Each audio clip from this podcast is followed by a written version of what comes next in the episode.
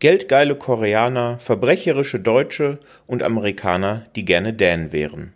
Von großen Blockbustern wie Free Guy und 1917 bis zu eher unbekannten Tipps wie A Hard Day und The Kid Detective. Die 24. Folge Streamcatcher hat Dokus, Comedy, Horror und noch eine ganze Menge mehr im Angebot. Viel Spaß! And action!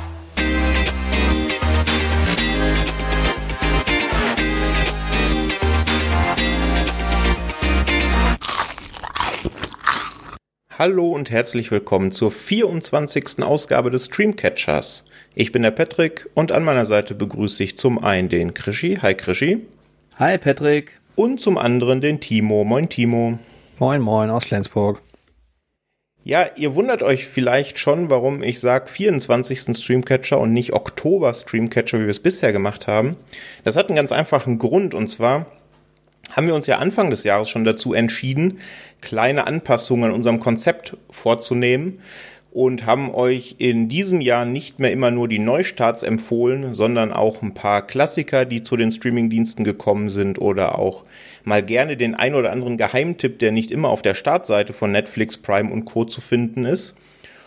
Und das hat uns erstmal sehr gefallen, das neue Konzept. Euch hat es offensichtlich auch äh, sehr gut gefallen. Und deswegen gehen wir jetzt den logischen nächsten Schritt, wie wir finden, und verbannen diesen Monat auch aus dem Titel. Sprich, wir nummerieren den Streamcatcher durch und im Titel findet ihr dann zwei oder drei Filme oder Serien, ähm, die es aus unserer Sicht in den Titel verdient haben. Das seht ihr natürlich jetzt schon, wenn ihr die Folge hört.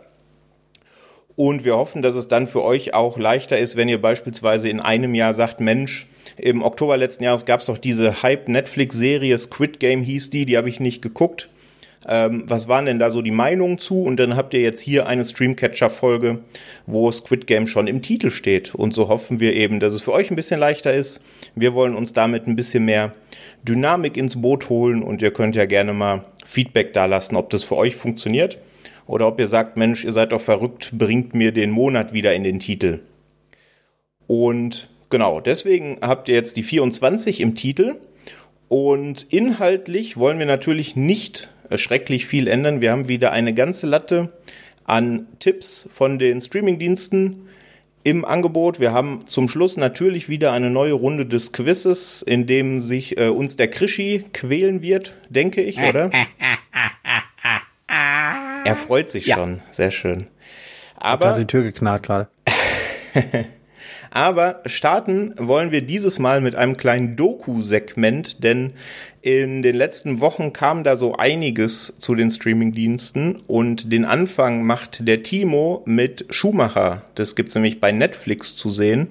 Und ich glaube, wenn ich es richtig äh, in Erinnerung habe, du gibst da eine kleine Empfehlung ab, oder? Ja, doch ich bin äh, selber nicht ganz so äh, overwhelmed, wie man vielleicht sein müsste oder wie er auch so in der breiten Öffentlichkeit äh, angekommen ist. Nur kurz zusammengefasst, es geht tatsächlich um die Karriere von Michael Schumacher, die ja dann äh, ein im zweiten Durchgang auch ein gar nicht so cooles Ende genommen hat, wie ich finde. Das kommt im Film so ein bisschen äh, wird das so ein bisschen unter den Teppich gekehrt, weil sein Comeback-Versuch, wie alle Großen, wie Menzel, wie, Sen, äh, wie Senner nicht, wie, wie Prost, wie ähm, die alten Recken, die sich noch ein zweites Mal in das Steuer gesetzt haben, die sind ja alle gescheitert, so viel mehr. Und das ist Schumi genauso. Und, und im Film kommt so rüber, ach, der Schumi, der Michi, der hat einfach nur Spaß gehabt und so weiter. Da hatte ich aus meiner Erinnerung einen anderen Eindruck, aber egal. Meine Erinnerung ist, glaube ich, auch das größte Problem. Ich war nämlich zu den Hochzeiten Schumis äh, sehr, sehr großer Formel-1-Fan und mir, mir war diese Doku, Krischi hat im Vorgespräch auch schon mal gesagt, ich wusste eigentlich immer, was als nächstes kommt und mir hat's erzählerisch nicht so ganz gefallen. Ich hatte schon mal so ein bisschen in die, in die Glaskugel geschaut. Ich finde so, die Amis können Sportdokus irgendwie ein bisschen besser die, die Fleischbeschau, die vielleicht der eine oder andere Zuschauer da erwartet hat, nämlich dieses, na, was ist er jetzt mit Schumi, wie geht's ihm denn jetzt? Die liefert die Doku Gott sei Dank nicht. Das ist sehr, sehr angenehm. Es gibt auch den einen oder anderen Schluckmoment, den man gerade so in den äh, Panels mit den Kindern hat. Aber ansonsten war es mir wirklich ein bisschen zu wenig Tiefgang. Es war sehr, sehr, sehr, sehr gerusht. Passt ja auch irgendwie zum Thema durch die Karriere Schummis die natürlich irgendwie äh, bis äh, einige äh, Dellen doch eine Bilderbuchkarriere war. Also die Frage, die man sich gefallen lassen muss als MacherInnen, äh, die dahinter steckten, was bietet diese Doku erzählerisch Neues? Und sie bietet für mich halt ein bisschen wenig. Ich habe die mit drei von fünf bewertet, gebe also definitiv noch an, vor allen Dingen für Leute, die vielleicht auch sagen, Schumacher kenne ich nicht, wer ist denn das gewesen? Die sollen sich das gerne anschauen. Ansonsten für die Leute, die etwas mehr Hintergründe erwartet haben, die werden vielleicht doch ein bisschen enttäuscht aus dieser Doku gehen. Mhm. Krischi, du hast ja auch gesehen. Bist du auch Formel 1-Fan der Ära Schumacher? Ähm, nein. also, was heißt, nein, also es ist so, so ein Jein eigentlich. Ähm, ich bin nie ein Formel 1-Fan gewesen und doch habe ich es praktisch genau in dieser Zeit ständig geguckt. Das ist dann halt so eine Zeit, äh, an die ich mich da erinnere, wo ich dann sonntags bei meiner Oma dann zu Besuch war und die war halt ein riesen Formel 1 und Michael Schumacher-Fan. Dementsprechend, klar, kommt ja dann mit dem Hype. Ne? Man hat ja vorher niemanden anders gehabt. Das bringt die Doku eigentlich ja nochmal äh, sehr zum Tragen. Das ist vorher in Deutschland ja nicht die, also klar gab es die Fahrer, aber nicht diese so erfolgreichen Fahrer. Ja, und da habe ich dann halt nachmittags geguckt und das mit der dann geguckt und natürlich auch eine gewisse Sympathie für Michael Schumacher aufgebaut. Aber mehr als das ist, wie Timo das auch schon sagt, nicht als, also es ist nur einfach eine Erinnerung an, für mich an diese Nachmittage, an diesen Menschen, Michael Schumacher. Wer ihn also nicht kennt, gerne mal reingucken weil wirklich Neues offenbarte mir die Doku nicht, genauso wenig wie im Timo. Es ist halt, ähm, ja, ist halt auch die Frage der Erwartung, die man hat an eine Doku, ne? Ob man sagt, ich gucke mir jetzt was an, ein Thema, was ich nicht kenne und das soll mich jetzt mal so richtig flashen oder ich kenne das Thema, aber diese ähm, Gefühle, diese gewisse Dinge, die kannte man nicht oder die konnte man nicht so nachempfinden. Ich hatte mal vor ich glaube, wir hatten vor ein paar Monaten hatten wir über Schwarze Adler gesprochen. Mhm. Das war dann eher so eine Doku, wo mir das richtig nahe ging, weil ich natürlich nicht weiß oder diese Aussagen nie gehört habe von den Leuten, sei es ältere ähm, Fußballer gewesen, neuere. Das hast du jetzt hier bei Schumacher nicht. Die einzigen Schluckmomente, hat Timo auch schon erwähnt, das ist dann, wenn die Kids dann äh, darüber sprechen, gerade Mick Schumacher, der jetzt selber in der Formel 1 ist, äußert sich dazu was und da war dann schon, ja, da tat einem schon leid. Wenn man sich da ein bisschen reinfindet und das nachvollziehen kann, ist schon bitter an gewissen Punkten aufgrund des Schicksals, was man ja doch an sich weiß. Äh, insgesamt aber fand ich es sehr angenehm. Ähm, auch gerade als jemand halt, der nicht im Motorsport so viel abgewinnen kann, aber dann halt eben diesen Menschen dann doch ein bisschen, der am Steuer saß. Selbst wenn ein Rüpel manchmal auf der Strecke da war, konnte ich das mit dem Ehrgeiz irgendwie mir dann erklären, konnte mich dann mit arrangieren, sage ich jetzt mal. Für meine Frau beispielsweise war das eine super Doku, weil die kennt zwar den Namen Michael Schumacher, aber die hat nichts von den Sachen gewusst und was passiert ist und ich saß dann immer und ach, ich weiß, was jetzt gleich kommt. mhm. Mir ist äh, letzter Gedanke nur, also mir sind auch so zwei, drei Sachen einfach viel zu kurz gekommen. Man, also es gibt die, die Szene, in der Schumi den Senna-Rekord äh, von gewonnenen Grand Prix, glaube ich, bricht oder egalisiert. Und dann weint er auf der PK. Und das äh, kann ich mich noch erinnern, das war damals ein sehr eindringlicher, ein sehr eindringlicher Moment. Ein ebenso eindringlicher war, als er am Tag, nachdem seine Mutter gestorben ist, ein Rennen gewonnen hat. Das passiert in der Doku nicht. Das ist völlig, wird völlig außen vor gelassen. Die berühmt-berüchtigte schwarze Flagge 94 in Silverstone, wo er einfach weiterfährt und dann ja auch zwei Spiele, äh, zwei Spiele, zwei Rennen Sperre bekommt die die Weltmeisterschaft 94 ja auch erst spannend gemacht haben. Das wird alles nicht erzählt und deswegen nochmal von mir, äh, ist zwar der gleiche Gedanke, aber mir war es dann einfach manchmal nicht tief genug. Und man hat so ein bisschen das Gefühl, als wenn auch die äh, Zeitgenossen und als wenn die Weggefährten oder auch die Rivalen nicht so ganz den Drive hatten, mal ein vielleicht doch etwas kritischeres Wort zu verlieren. Man hatte immer das Gefühl, dass sie nicht über Schumacher schlecht reden wollten und da gab es bei dem einen oder anderen doch auch definitiv die Möglichkeit dazu. Ja, also das hat man ja auch, hatten wir auch im Vorgespräch schon kurz gesagt, es gab ja ein, zwei, die haben da, die haben das ja wirklich schon, wie du es ja auch richtig ausgedrückt hattest, dann im Vorgespräch mit der Handbremse haben die mal ein paar Töne da in die Richtung, aber ist schon richtig, richtig draufhauen wollte jetzt auch keiner, weil es ist ja keine Möglichkeit der Verteidigung da. Mhm. Also wenn ich es zusammenfasse, ich habe sie nämlich noch nicht gesehen, ein schöner Walk down Memory Lane, aber wer was in der Tiefe erwartet, der wird eher dann ein bisschen enttäuscht, oder? Ja, exakt. Ja. Gut. Also Schumacher bei Netflix eher was für Leute unter euch, die noch nicht so tief im Thema Schumacher und vielleicht im Thema Formel 1 sind, aber für euch eine milde Empfehlung von dem Ganzen. Eine vielleicht bisschen größere Empfehlung. Ich bin sehr gespannt, was du dazu sagst. Timo ist You Cannot Kill David Arquette, gibt's aktuell bei Sky zu sehen. Ja, das ist das perfekte Gegenbeispiel, das Pendant ist eine amerikanische Doku natürlich, mitproduziert auch von seiner aktuellen Frau, die zugegebenermaßen aussieht wie eine jüngere Version von Courtney Cox Arquette, muss man ehrlicherweise sagen, wenn man es gesehen hat. Ich bin selber gar nicht drauf gekommen, obwohl ich Sky nun wirklich äh, nicht über Ticket oder so abonniert habe, sondern regulärer Sky-Abonnent bin, sondern die Kollegen von Kino Plus haben sehr geschwärmt über diese Doku, so dass ich sagte, Mensch, die muss ich mal sehen. Gerade auch, weil mir diese Hintergrundgeschichte, die ich gleich kurz erläutere, auch bekannt war, fand ich das sehr, sehr interessant. Die Prämisse ist relativ einfach. Als David Arquette 1999, meine ich, hat er einen Wrestling-Film, eine Klamotte gedreht und im Zuge der Promo dafür ist er bei der damaligen WCW, also der World Championship Wrestling hieß das, glaube ich, der damals großen Konkurrenz des heutigen Marktführers WWE, ist er aufgetreten und ist tatsächlich äh, Schwergewichtschampion geworden in einer sehr skurrilen, ähm, in seinem sehr skurrilen Booking. Und das hat ihm die Wrestling-Welt eigentlich nie verziehen. Und David Arquette selber ist aber riesen Fan äh, des Wrestlings.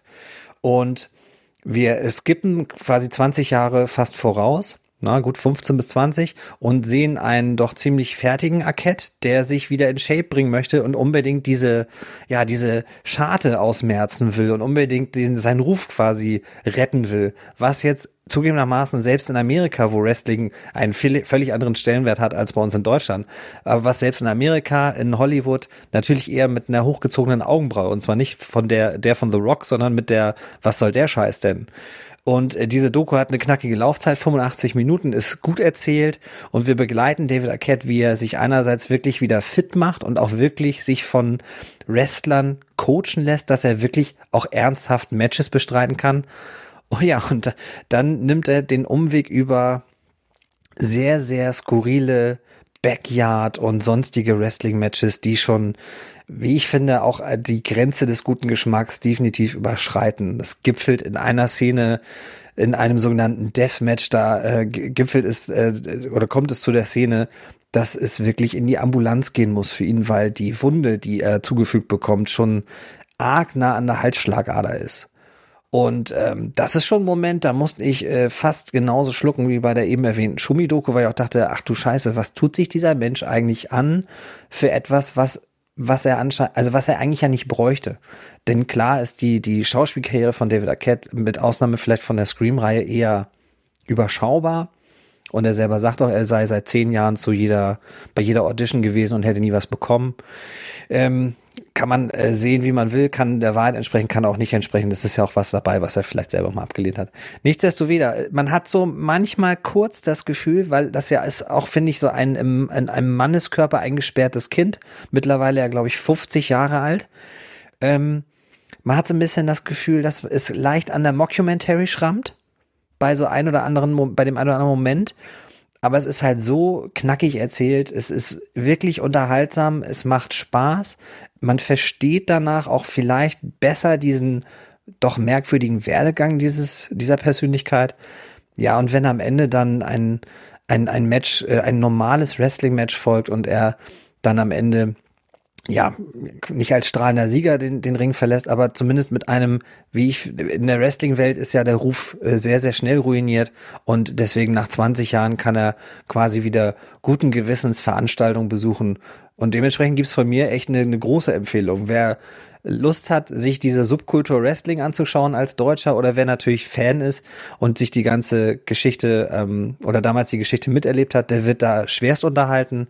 Und selbst diejenigen, die vielleicht mit Wrestling gar nichts anfangen können, die sehen das Porträt eines wirklich von Leidenschaft getriebenen Mannes, äh, der doch im, irgendwie im Herzen immer Kind geblieben ist. Und der sich wirklich Sachen antut, das äh, grenzt schon an, an eine Odyssee. Also absolute Empfehlung von mir. Mhm vielleicht auch in der Vorbereitung, denn ähm, am Aufnahmetag heute, am 12. Oktober, ist auch der Trailer zu Scream 5 rausgekommen. Der kommt ja im Januar ins Kino. Vielleicht zur Vorbereitung auf Scream 5, denn da wird er natürlich auch wieder äh, seine Rolle einnehmen. Äh, wirft das, denke ich, ein ganz nettes Licht so auf alles. Das war ja die Scream-Zeit, ne? So Scream 2 war, glaube ich, 2000, wenn ich mich nicht irre. Sowas 98 im, meine. 98, 97, ja, sowas 98 um den, ungefähr. um den Dreh. Genau, also, Ja, also der, steht bei der mir war auch halt schon. auch ein Star so in dieser Zeit. Ja. Ne? Der, der hat schon 97. 97, ne? Ja, okay. Und Aber 2000 kam, Teil 3. Genau, und in diese Zeit dazwischen rutscht dieser merkwürdige Ready to Rumble Film, der auch wirklich ganz, also grenzt schon an Trash. Und in dem, glaube ich, ganz viele WCW-Stars von damals einfach erschienen sind und dadurch sich natürlich diese, diese Promo für beide Seiten logisch ergab, die aber dann wirklich darin gipfelte, dass man zu dieser Schnapsidee kam, einem Schauspieler diesen Titel zu geben. Was natürlich für uns jetzt, wir alle wissen, Wrestling ist ausgedacht, ist Show, ist, ist Sports Entertainment. Aber es ist natürlich trotzdem, das sind Profis, die das machen. Und wenn die Profis zur Seite treten müssen für einen Hollywood-Schauspieler, das ist nie schlau. Absolut, ja. Also, falls ihr die äh, Doku auch sehen möchtet bei Sky, You Cannot Kill David Arquette, bei mir steht sie jedenfalls sehr weit oben auf der Watchlist und wird, ich denke, im Laufe der nächsten Woche angeschaut. Eine letzte Doku, die wir heute auf der Liste haben, betrifft die echte Hintergrundgeschichte einer Serie, die wir hier im Streamcatcher mit Sicherheit schon zwei oder dreimal thematisiert hatten, und zwar den deutschen Netflix-Hit How to Sell Drugs Online Fast. Nämlich Shiny Flakes gibt's jetzt bei Netflix zu sehen und der Krischi hat die, glaube ich, gesehen, oder? This is korrekt. Ähm, so viel zum Thema auch, äh, was Timo sagte, die Deutschen können nicht so gut Dokus, würde ich behaupten. Hier haben sie es ähm, sehr gut gelöst bekommen. Und wie du schon sagst, es geht. Sportsdokus, habe ich gesagt. Hm, ich überlege, war das Sport noch vor? Okay, lass ich gelten. Frage an die Regie. Ja. Lass, lass mal gelten, Ähm, Kurt. Lass mir gelten, genau. Ähm, ja, ist halt sehr empfehlenswert für die Leute, gerade die How to Sell Drugs Online Fast geguckt haben oder an sich gerne Crime-Dokus gucken. Das hat man hier ganz cool gelöst, nämlich in Shiny Flakes geht's halt wirklich um den Fall, auf den How to Sell Drugs Online Fast basiert. Und nicht einfach, also erstmal war das für mich ein Schock, in Anführungsstrichen. Ich wusste nicht, dass das auf einer wahren Begebenheit äh, oder auf einem wahren Fall beruht. Und was besonders ist an dieser Doku, ist, dass der äh, vermeintliche Teenage Drug Lord hier selber mitspielt. Und der ganze Fall mit ihm selber nochmal nachgestellt wird in Szenen. Was das dann eigentlich ganz äh, cool macht. Also mit, wenn man jetzt natürlich jetzt durchgeht, hat man meistens mal so eine Doku, wenn die sowas, gerade Crime-Dokus nachstellen wollen, hat man entweder Originalaufnahmen oder ähm, zeigt Bilder von, äh, davon entsprechend, aber man hat natürlich nicht, wie der was gemacht hat. Das wird dann davon erzählt oder Leute erzählen darüber, was die Person gemacht hat. Hier haben wir den äh, Schwerverbrecher, nennen wir ihn jetzt mal so, der sich selber dann in den Szenen spielt. Die haben dann alles nachgebaut, da machen die auch keinen Hehl raus, zeigen das auch immer, wie das Set aufgebaut ist. Ist eigentlich echt sehr cool gemacht und gerade damit ähm, überrascht ist, dass es halt er ist, der dabei ist, ist dann ganz cool und informativ umgesetzt, dass man also ich war echt erstaunt, wie der einfach auf die Idee kam und wie der das teilweise umgesetzt hat, durch manch Zufall überhaupt immer weiter reingerutscht ist. Ähm, ob man den sympathisch findet oder nicht, das ist dann halt, muss man dann halt für sich selber entscheiden. Meine Frau war am Ende, dass sie sagte, die fand das, äh, fand das sehr gewitzt von dem. Ich fand den einfach nur eklig. An, auf, vielleicht eklig das falsche Wort, aber ich finde, es lohnt sich da definitiv mal reinzugucken. Gerade wenn man die Serie gesehen hat, ist das schon krass, was dann doch nicht anscheinend erfunden, komplett erfunden ist, sondern auf einer gewissen Tat dann beruht. Und da hat man auch die Leute vom Landeskriminalamt und so weiter dabei gehabt, einen Gutachter, psychologischen Richter, der da involviert war, die, die Anwälte. Macht Laune. Definitiv mal da reinzugucken. Also ich war da gut gebannt. Ja, Punkt. Punkt. Genau, also Shiny Flakes bei Netflix, die Hintergründe zur Serie How to Sell Drugs Online Fast, aber wenn ich es richtig verstanden habe, auch nicht nur für Fans der Serie geeignet, sondern auch für True Crime Fans. Von dem her könnt ihr euch das gerne mal auf den Zettel schreiben. Und damit haben wir das kleine Doku-Segment auch zum Ende gebracht und widmen uns jetzt mal den Filmen und starten mit einem recht aktuellen Film, den es aktuell bei Netflix zu sehen ist. Und zwar The Guilty. Und dieser The Guilty aus dem Jahr 2021 ist das Remake eines dänischen Films mit gleichem Namen bei uns auf, aus dem Jahr 2018, also tatsächlich erst drei Jahre alt. Ähm, das Remake ist inszeniert von Antoine Fuqua. Der hat ja unter anderem Training Day großartig inszeniert, damals mit Ethan Hawke und Denzel Washington. Oder Southpaw mit Jake Gyllenhaal und eben auch Equalizer 1 und leider auch 2 und ganz aktuell ein Film, den ihr heute bei uns nicht in der Folge hört. Und ich glaube, wenn ich so die allgemeine Rezeption lese, hat das auch einen guten Grund, nämlich Infinite mit Mark Wahlberg. Ja, hat auch einen rein praktischen Grund. Ich habe ihn nicht fertig geschafft. Ich habe ihn, äh, ich bin dreimal bei dem Film eingeschlafen. Das ist ja auch schon mal wahrscheinlich eine Aussage zur Qualität. Das kann man durchaus so interpretieren. Ja. Genau. Und ja, äh, dieses Originalskript von dem dänischen Original hat noch ein sehr namhafter Drehbuchschreiber angepasst, nämlich Nick Pizzolatto. Den kennt man als Mastermind hinter True Detective oder auch hinter Die glorreichen Sieben. Und ja, in The Guilty geht's um Joe. Joe, Joe ist äh, Police Officer und der wurde dazu degradiert, dass er in der Notrufannahme arbeiten muss.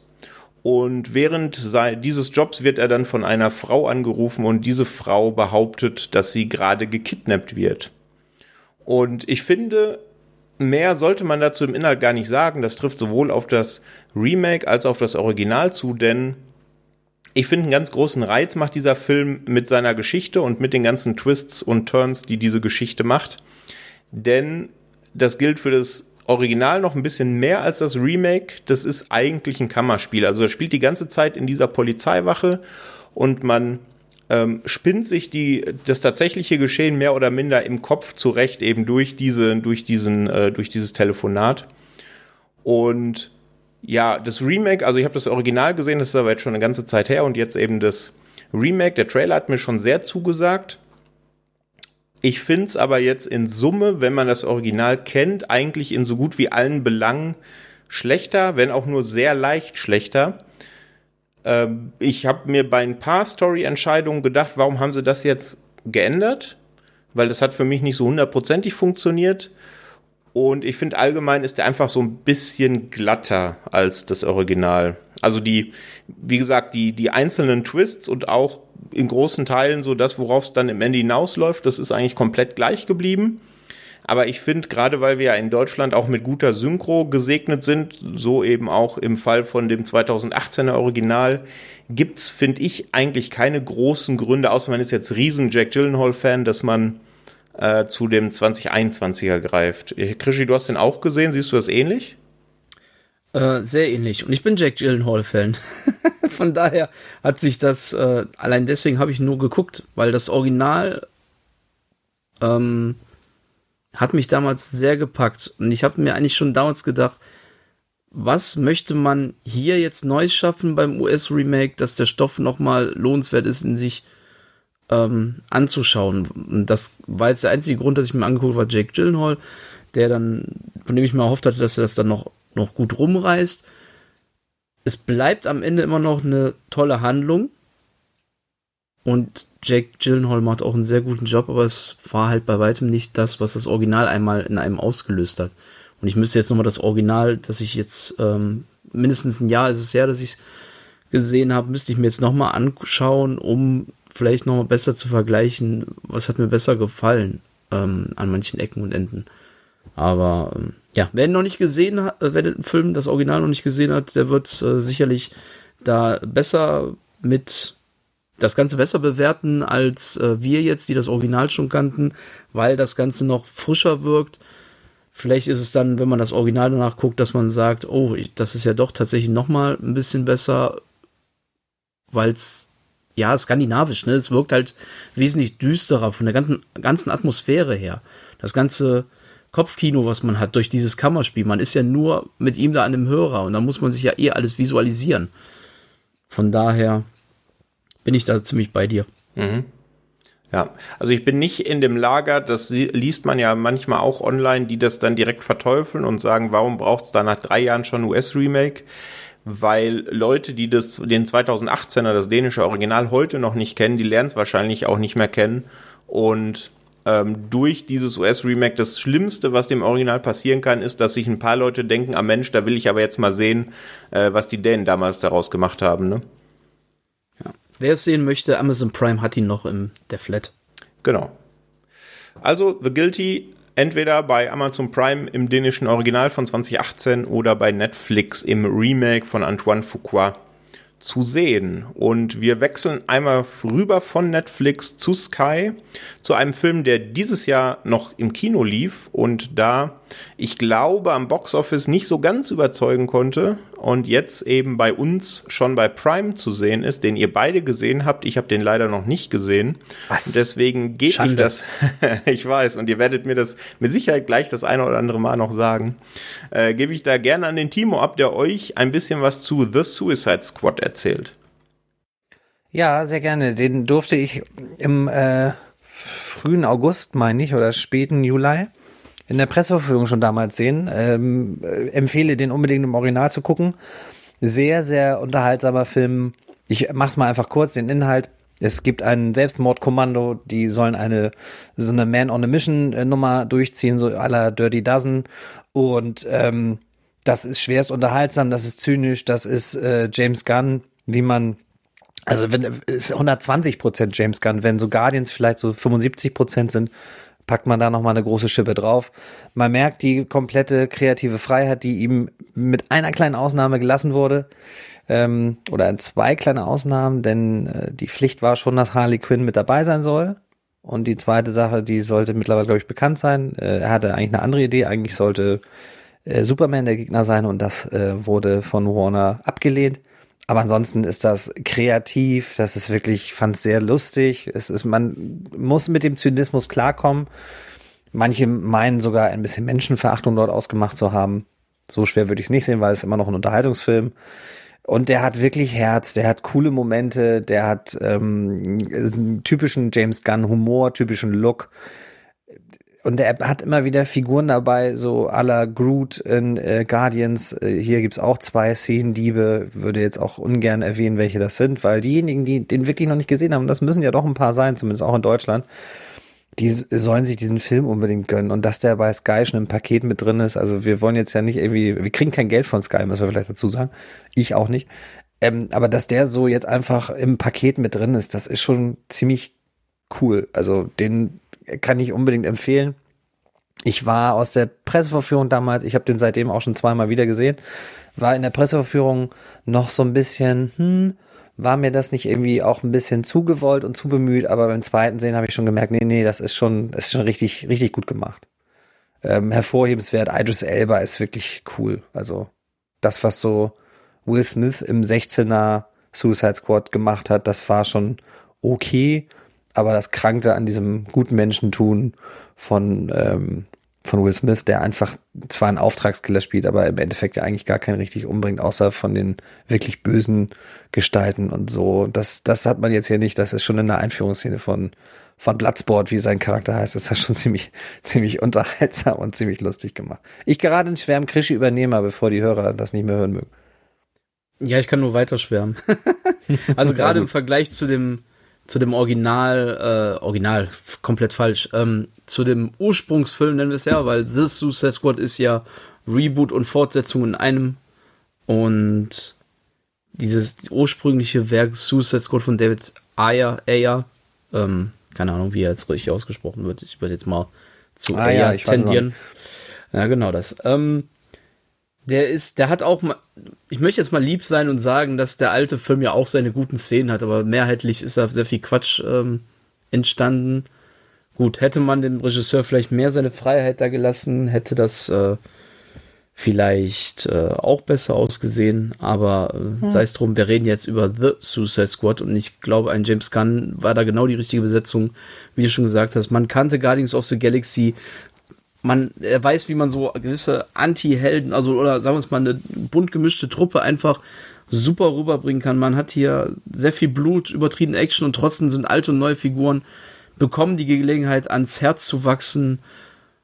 Ähm, das ist das Drehbuch, das sind aber vor allem auch die vielen tollen Darsteller, die das ja auch irgendwo mit Leben dann top einhauchen. Und ja. Mir hat's Spaß gemacht. Ich sag nur Nom Nom. Und den Rest ähm, muss man sich selber anschauen. Ja, und ich breche noch mal abschließend eine Lanze für John Cena, denn äh, der hat ja nur in Fast 9 gezeigt, was er nicht kann. Nämlich so, so ernsthafte Rollen ohne völligen äh, ironischen Beigeschmack. Und als Peacemaker ist er schon, klar, die Göttlich. fast die lustigsten Szenen sind alle im Trailer. Also wenn Patrick den Trailer schon gesehen hat, dann kennt er schon die meisten Sachen, die witzig vom Peacemaker sind.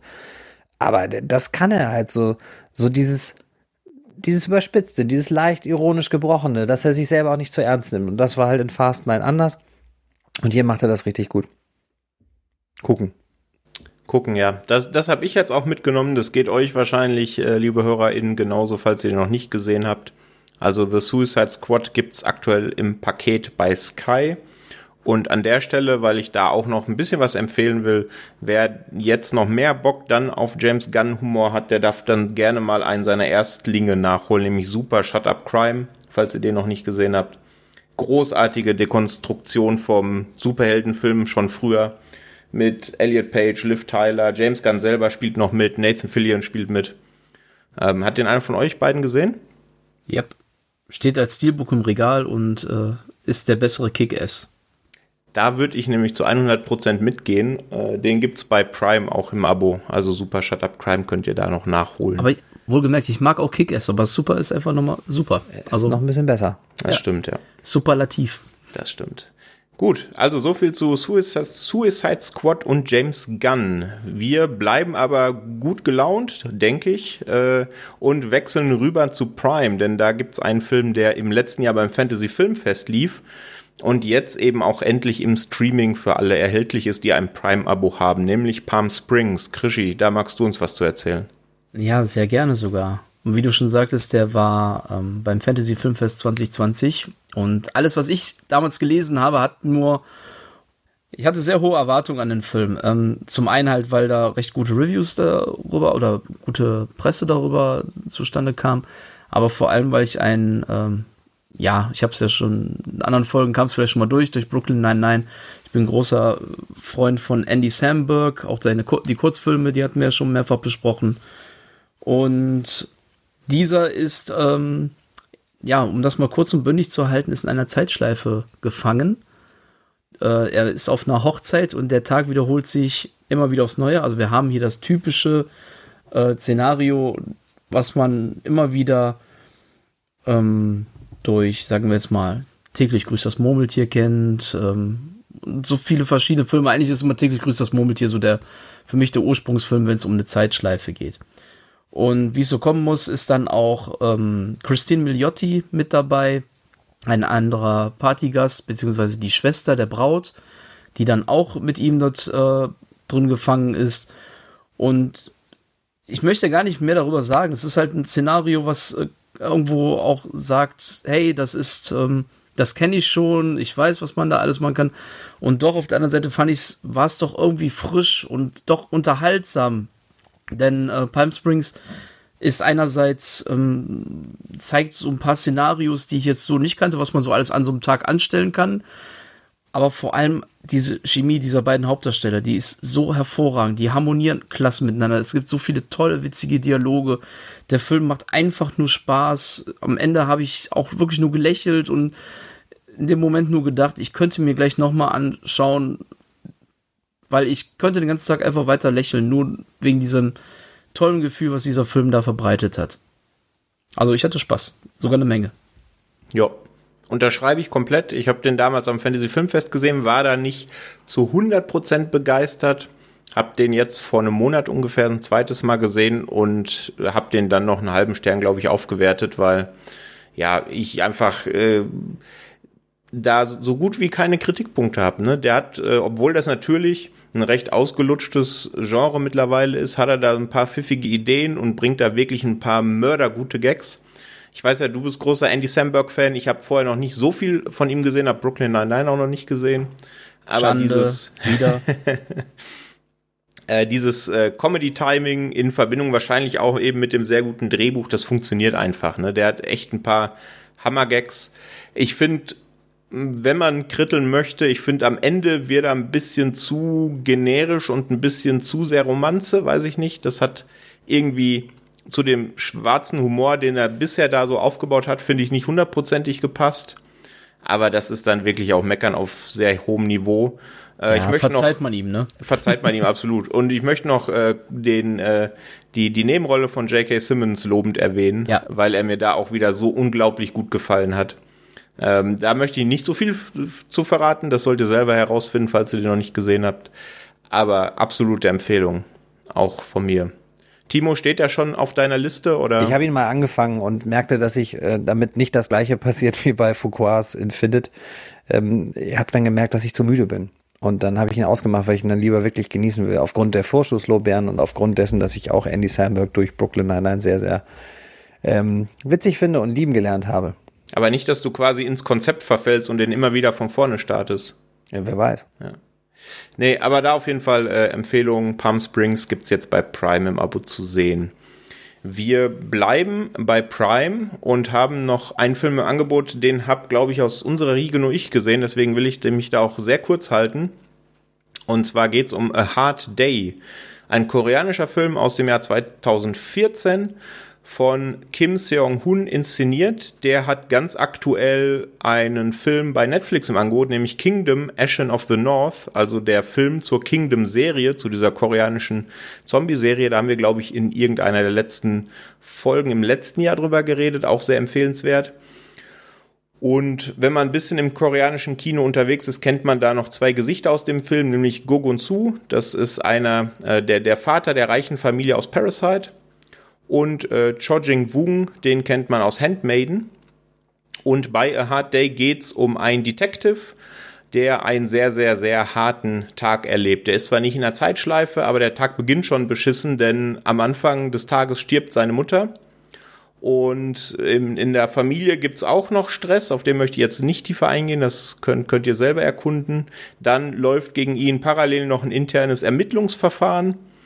Und äh, zu guter Letzt hat er dann auf dem Weg, ich glaube, zur Beerdigung seiner Mutter einen Mann überfahren, mit dem er jetzt auch irgendwie handeln muss, denn der Mann ist tot und er ist Polizeiofficer und gegen ihn läuft schon internes Ermittlungsverfahren. Was macht er jetzt mit dem Mann?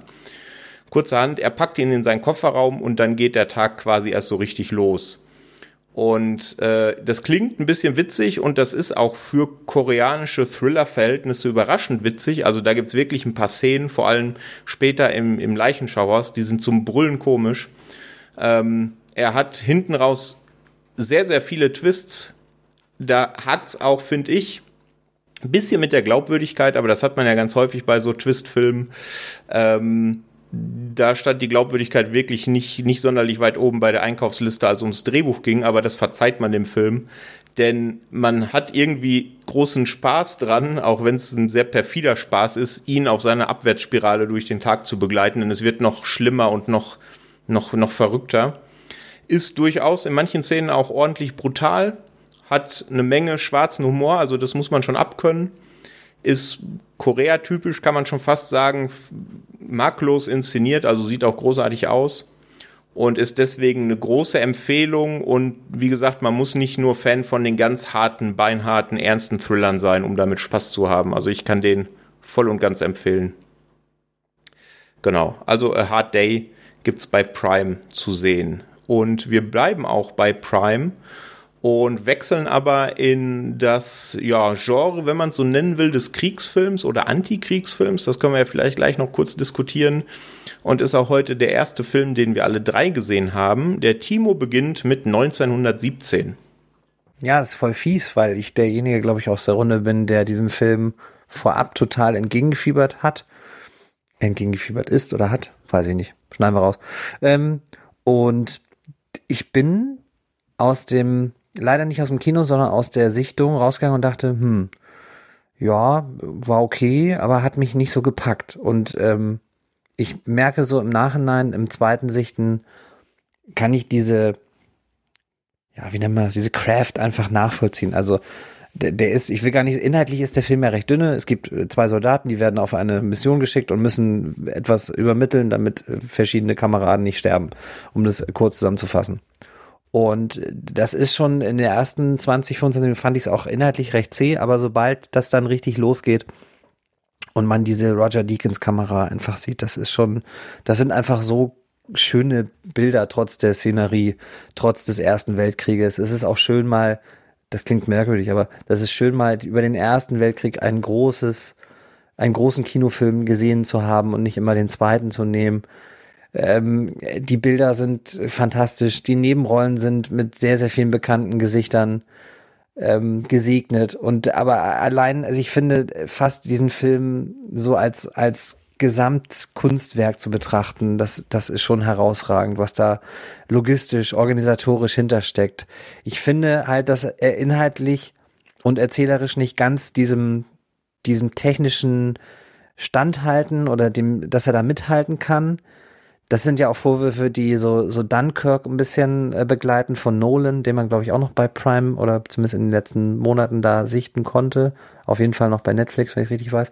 Ähm, aber das ist schon trotzdem wirklich ein richtig, richtig toller, guter Film. Und alles, was an Technik-Oscars so verfügbar war, hat er, glaube ich, auch zumindest eine Nominierung abbekommen.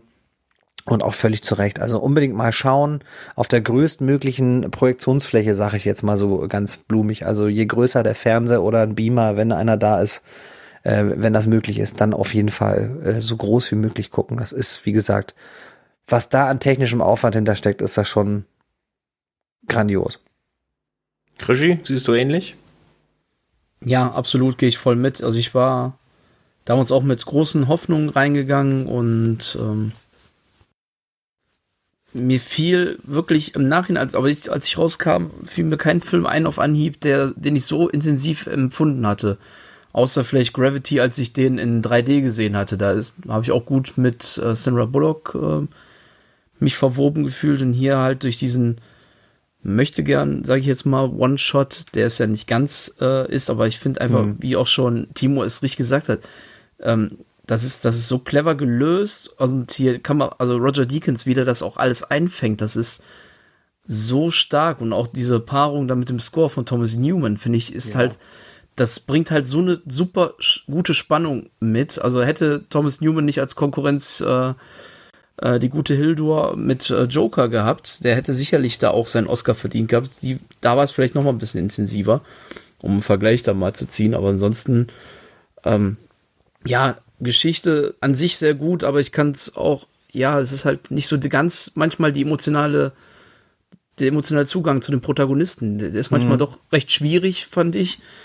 Und dafür gab es halt auch zu wenig Momente, die diesen, diesen ein bisschen Charaktertiefe bieten konnten. Und doch fand, waren die mir absolut nicht egal. Also ich habe da und auch das ganze Umfeld. Also ich finde kaum ein Kriegsfilm, der hat so gut diese hässliche Fratze des Krieges eingefangen wie ähm, wie halt 1917, mal abgesehen von äh, älteren russischen Filmen, die ich jetzt noch nicht gesehen habe, wohl das ganz gut können. Aber mal von aus Hollywood, sage ich jetzt mal, mit einer definitiv der stärksten Filme diesbezüglich. Und ähm, ja, man ist halt die komplette Reise mitgenommen worden. Ich fand das sehr clever gelöst. Ich war vor, praktisch zu Beginn und über die gesamte Laufzeit auf dieser Reise ja, mit auf der mit ihm unterwegs. Genau, genau. Und ich finde, das ist auch eben der große Pluspunkt, ne? Denn bei anderen Kriegsfilmen hast du ja, wenn diese harten Szenen kommen, hast du dann eben nach dieser harten Szene oft einen Schnitt und kommst wieder ein bisschen zur Ruhe und eben durch diesen Fake One Take bist du ja die ganze Zeit bei, bei denen dabei. Ne? Du kommst ja nicht weg, du hast ja irgendwie keinen, du kannst ja nicht durchatmen, außer in den Momenten, wo die Hauptfigur auch mal kurz durchatmen kann. Ne? Und ich finde, das schafft einfach eine ja, einzigartige Atmosphäre. Die hatte ich so auch noch bei keinem anderen Kriegsfilm. Ähm, und deswegen finde ich den auch fantastisch. Und ja, natürlich, es ist nicht ein echter One-Take, aber äh, wer nach dem Film Bock hat, der kann sich gerne da auch mal äh, Making-ofs angucken, was das für ein unfassbarer Aufwand war, diesen Film zu schießen. Ja, Wahnsinn. Wirklich großartig, wirklich großartig. Spannenderweise fand ich, fand ich ihn, um, um das da einmal den Deckel drauf zu machen, fand ich das Erlebnis bei Dunkirk doch einen Tick intensiver. Trotz dieser drei Zeitebenen war das für mich, ich habe den, das muss auch dann wahrscheinlich am Kinoerlebnis liegen. Ich habe da, glaube ich, meine Sitzpolster fast kaputt gemacht, weil ich so mit drin war und weil es so vom Sounddesign auch so mich mitgenommen hat. Das hat halt 1917 äh, leider wahrscheinlich nicht schaffen können, weil ich ihn nur im Heimkino gesehen habe. Das ist äh, ein Ärgernis so auch im Nachhinein. Kann Aber sein. von mir auf jeden Fall eine Empfehlung. Gucken. Mhm. Ja, genau, bei, bei Dunkirk auch so, da kann man sich auch die Making-ofs angucken, wie da die IMAX-Kamera auf dieses Flugzeug geschnallt wurde ja. und alle 20 Minuten oder was landen musste, weil die Filmrolle voll war.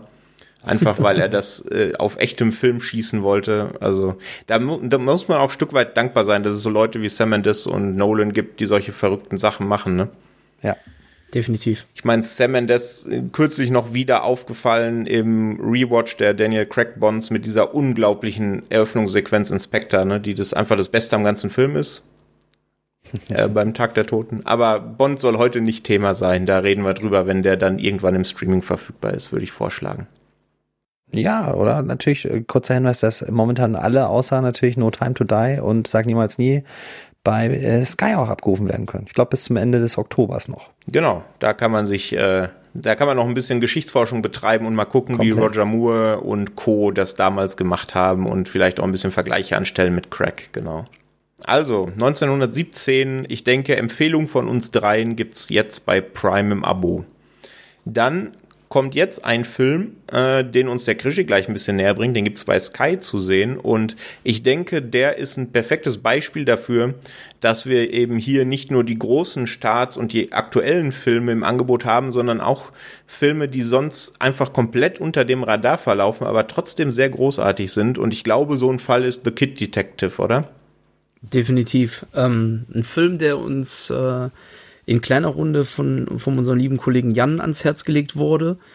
Und zwar geht es in The Kid Detective um ein, äh, ja, der Name sagt es, ein Kinderdetektiv, allerdings ist das nur die Vorgeschichte. Der war eins, der junge Mann, den wir hier haben, ist einst ein Kinderdetektiv gewesen, der dann in der Kleinstadt dann immer die Fälle gelöst hatte und dann auch sehr populär wurde, bis eines Tages was äh, geschehen ist, dass es nicht mehr, dass er nicht mehr so der gefeierte Held war. Und jetzt spielt der Film halt Jahre später, er ist jetzt 31, versucht immer noch, äh, als sich als Privatdetektiv da durchzuschlagen, allerdings mehr mit so, ja, eher lächerlichen Fällen, eher Beschattungsfällen im Vergleich zu den Rätseln, die er vorher lösen musste, eher so naive äh, Klienten, die dann ihm nichts Großartiges da ranschaffen als Fall. Und dann kommt irgendwann mal ein junges Mädchen, gespielt von Sarah Sutherland, tatsächlich die Tochter vom äh, berühmten Keitha, und bringt ihm zum ersten Mal wieder einen Erwachsenenfall. Und zwar soll er den Mord aufklären von der, also an ihrem Freund. Das wird mehr als Unfall deklariert und er soll das aber jetzt aufklären. Und den Hauptdet, also den Kid Detective, das habe ich jetzt gar nicht erwähnt, spielt Adam Brody, den die meisten vielleicht dann eher noch aus Serie, aus der Serie OC California kennen. Um, sicherlich aus vielen Filmen auch in Nebenrollen Mr. und Mrs. Smith, uh, Thank You for Smoking, Is Promising Young Woman soll er wohl auch eine Rolle haben. Den habe ich jetzt noch nicht gesehen. Und ja, dank der Empfehlung von The Kid Detective habe ich ihn dann mir dann doch schnell angeguckt als ursprünglich mal gedacht.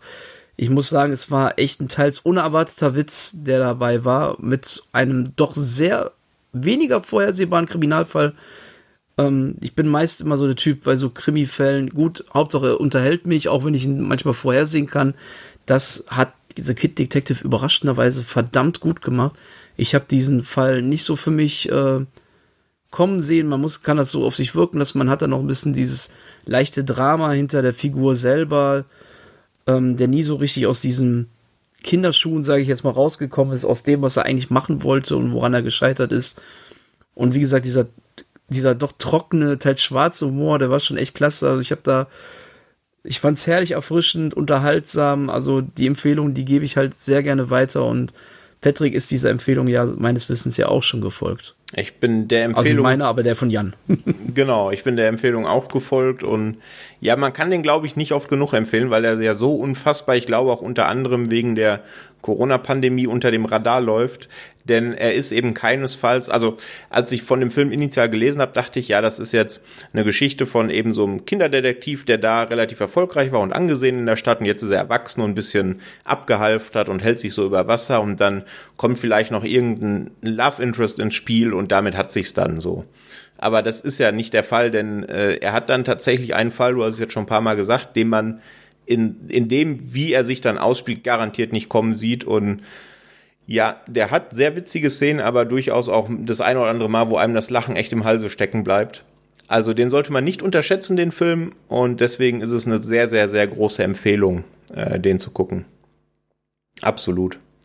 Also The Kid Detective, große Empfehlung von uns, gibt's bei Sky aktuell zu sehen. Dann kommen wir zu einem weiteren Film, der, wir hatten es vorhin schon mal bei Palm Springs, der auf dem Fantasy Filmfest lief und mittlerweile jetzt auch im Prime-Abo enthalten ist. Da halte ich mich auch kurz, denn es handelt sich um The Lodge.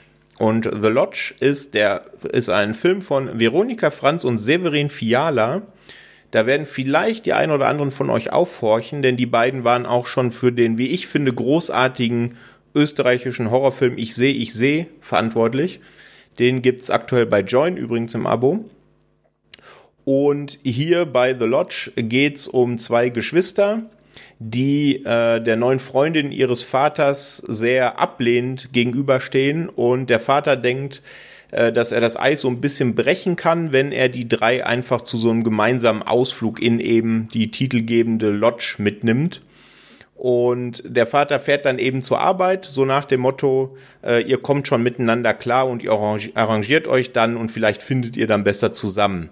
Nur blöd, dass eben während der Vater bei der Arbeit ist, diese Lodge komplett eingeschneit wird und sie quasi komplett da alleine ausharren müssen und der Vater auch nicht zu seiner Familie kommt, weil eben die ganzen Straßen gesperrt sind. Und da es ein Horrorfilm ist und da sie in einer ungewohnten Umgebung sind, äh, ja, passiert das Unvermeidliche, ist geschehen sehr merkwürdige, mysteriöse Dinge und das Ganze nimmt eben ja, ein Verlauf, den man natürlich schon kennt, wenn man so den ein oder anderen Haunted House äh, Horrorfilm gesehen hat. Also da gibt's auch typische Jumpscares, die eben ja Leuten, die im Genre ein bisschen bewanderter sind, nicht so unbedingt äh, ja das Grauen ins Gesicht schreiben, will ich mal sagen. Aber ich finde, er hat erstens sehr tolle Bilder, also er ist wunderbar geschossen und er hat auch am Ende, ich finde den ziemlich cool, den Twist. Viele sagen, sie haben das schon meilenweit kommen sehen. Ähm, ich habe es nicht kommen sehen. Ich fand es schön konsequent, wie es am Ende ausgespielt wird. Ähm, und ich finde, das ist schon ja ein empfehlenswerter Psycho-Horror, würde ich es eigentlich nennen, so Slowburn-Horror, so ein bisschen auch. Ähm, ich finde, den kann man schon machen. Nicht zuletzt, weil sehr viele bekannte Gesichter da äh, im Cast sind. Also wir haben unter anderem Jaden Martell, den kennt man aktuell aus Knives Out oder eben auch aus der It-Neuverfilmung Teil 1 und 2. Wir haben Riley Q, ich hoffe, ich habe sie richtig ausgesprochen, kennt man aus Mad Max Fury Road oder haben wir im Streamcatcher ja schon drüber gesprochen, The Devil All the Time, Logan Lucky oder witzigerweise auch aus The Guilty, den wir vorhin hatten. Da spricht sie nämlich Emily. Ähm, wir haben noch Leah McHugh, die kennt man aus Songbird oder bald eben auch aus dem neuen Marvel-Film Eternals. Dann haben wir noch Richard Armitage aus Hobbit, Captain America und Alicia Silverstone, die zuletzt mir zumindest ähm, aufgefallen war in The Killing of a Sacred Deer. Also durchaus für so einen kleinen Genrefilm sehr namhaften Cast. Und man könnte sagen, allein deswegen lohnt es sich, den zu gucken. Aber ich finde, der hat auch, gerade wenn es jetzt so auf die kälteren Monate des Jahres zugeht, hat der eine sehr schöne Stimmung, die darauf einzahlt. Und ich finde, den kann man schon machen. Also, The Lodge, äh, kleine, kleine Empfehlung von mir, gibt's bei Prime aktuell im Abo. Klingt gut.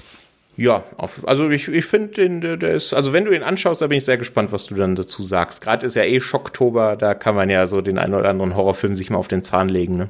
Genau, und ich fand, äh, die Besetzung hat's jetzt echt, äh, klang gut. Ja, es ist wirklich verrückt. Also was da für bekannte Gesichter dabei sind, das glaubt man nicht, ne? Hm. Genau. So viel aber erstmal zum, äh, zu The Lodge. Jetzt kommen wir zu einem Film bei Netflix, den wir alle drei gesehen haben, der auch, ich glaube, noch gar nicht so lange her ist, dass der gestartet ist. Dürfte so ein Monat mittlerweile sein. Und da beginnt der Timo und erzählt uns was zu Kate. Ja, man nehme Crank, Atomic Blonde, erreiche leider nicht die Qualität der Vorbilder und schon hat man Kate. Ein äh, typischer Netflix-Film, wie ich sagen muss vielleicht, ich antizipiere mal, dass ich vielleicht derjenige von uns drei bin, der ihn am wenigsten überzeugend fand. Wir begleiten eine ja knallharte Auftragskillerin, gespielt von Mary Elizabeth Weinstead, ähm, Die kennen wir aus Die Hard 4 und 5 und äh, etc. pp. Die kennen wir auch noch aus viel größeren Sachen, die mir gerade nicht einfallen.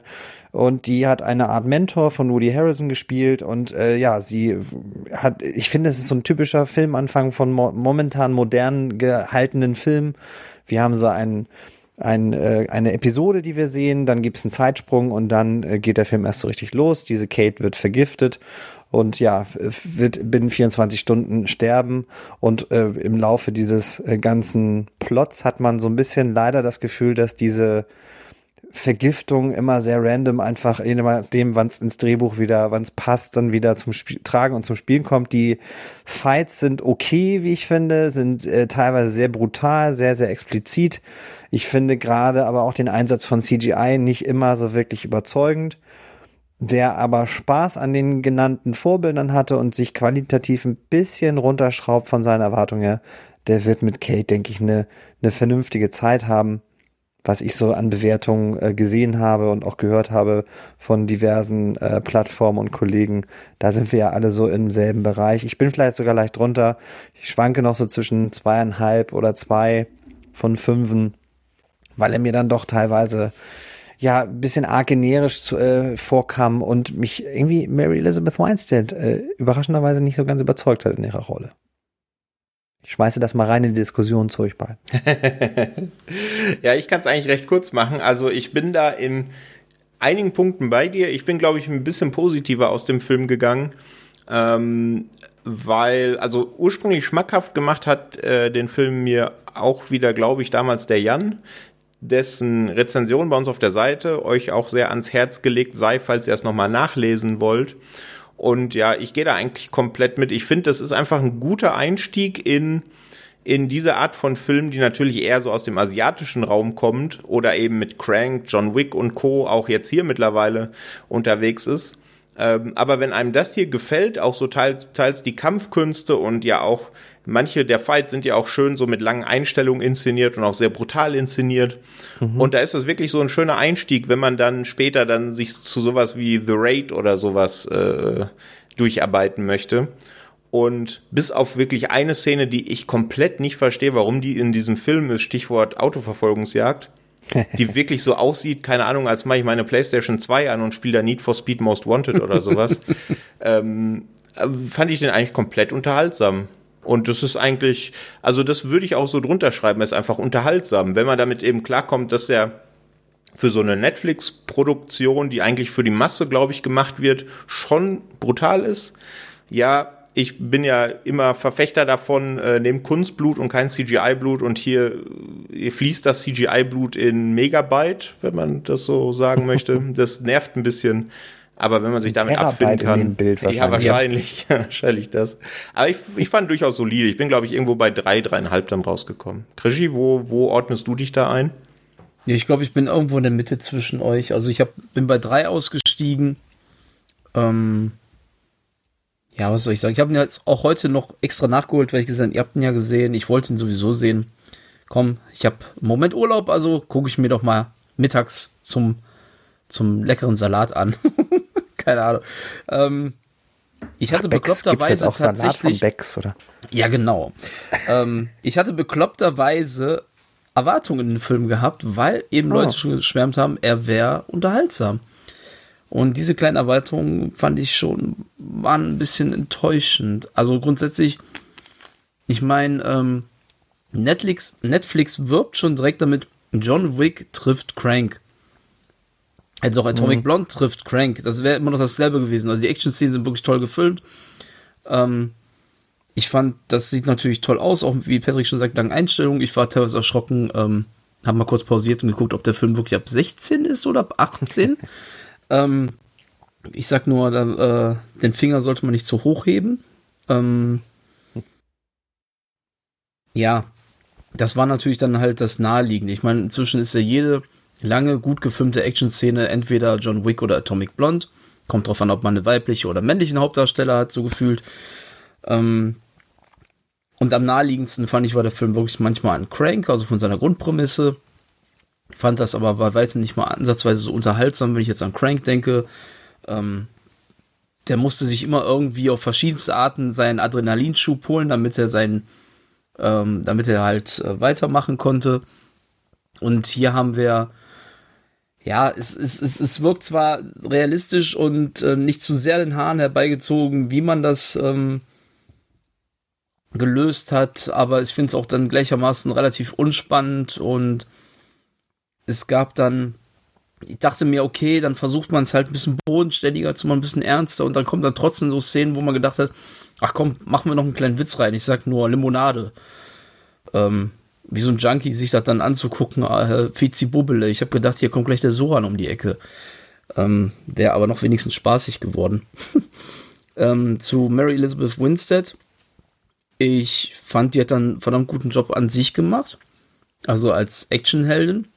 In Birds of Prey hatte sie ja die Rolle der Huntress gespielt und da fand ich, hat sie auch schon ähm, eine sehr coole Figur abgegeben. Das macht sie hier weiterhin auch ganz gut.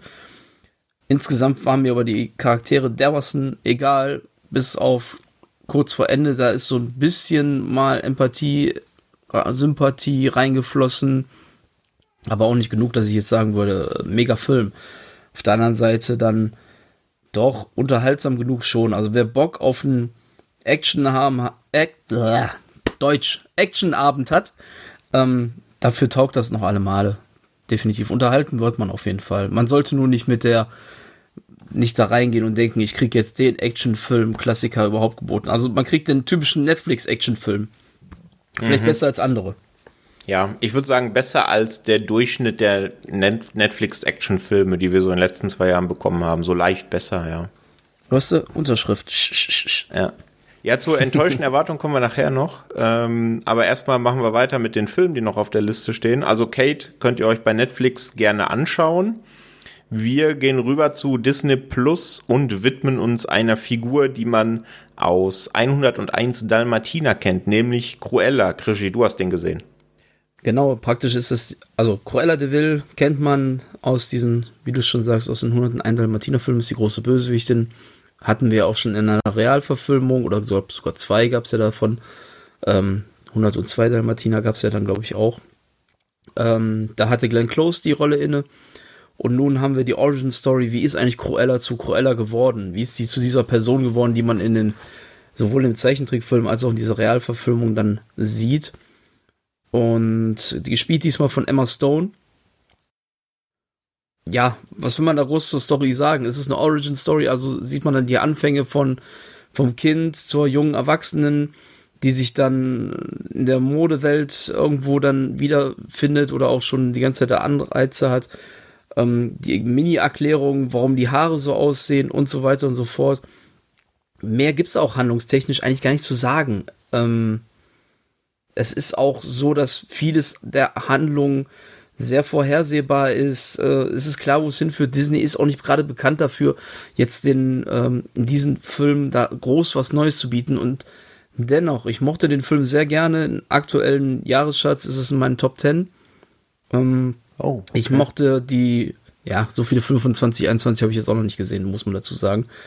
Aber ja, wenn es nicht trotzdem, nur elf sind, ist es ja trotzdem eine Aussage. Dann ist eine Aussage. Der hat vier Sterne bei mir, ganz klar.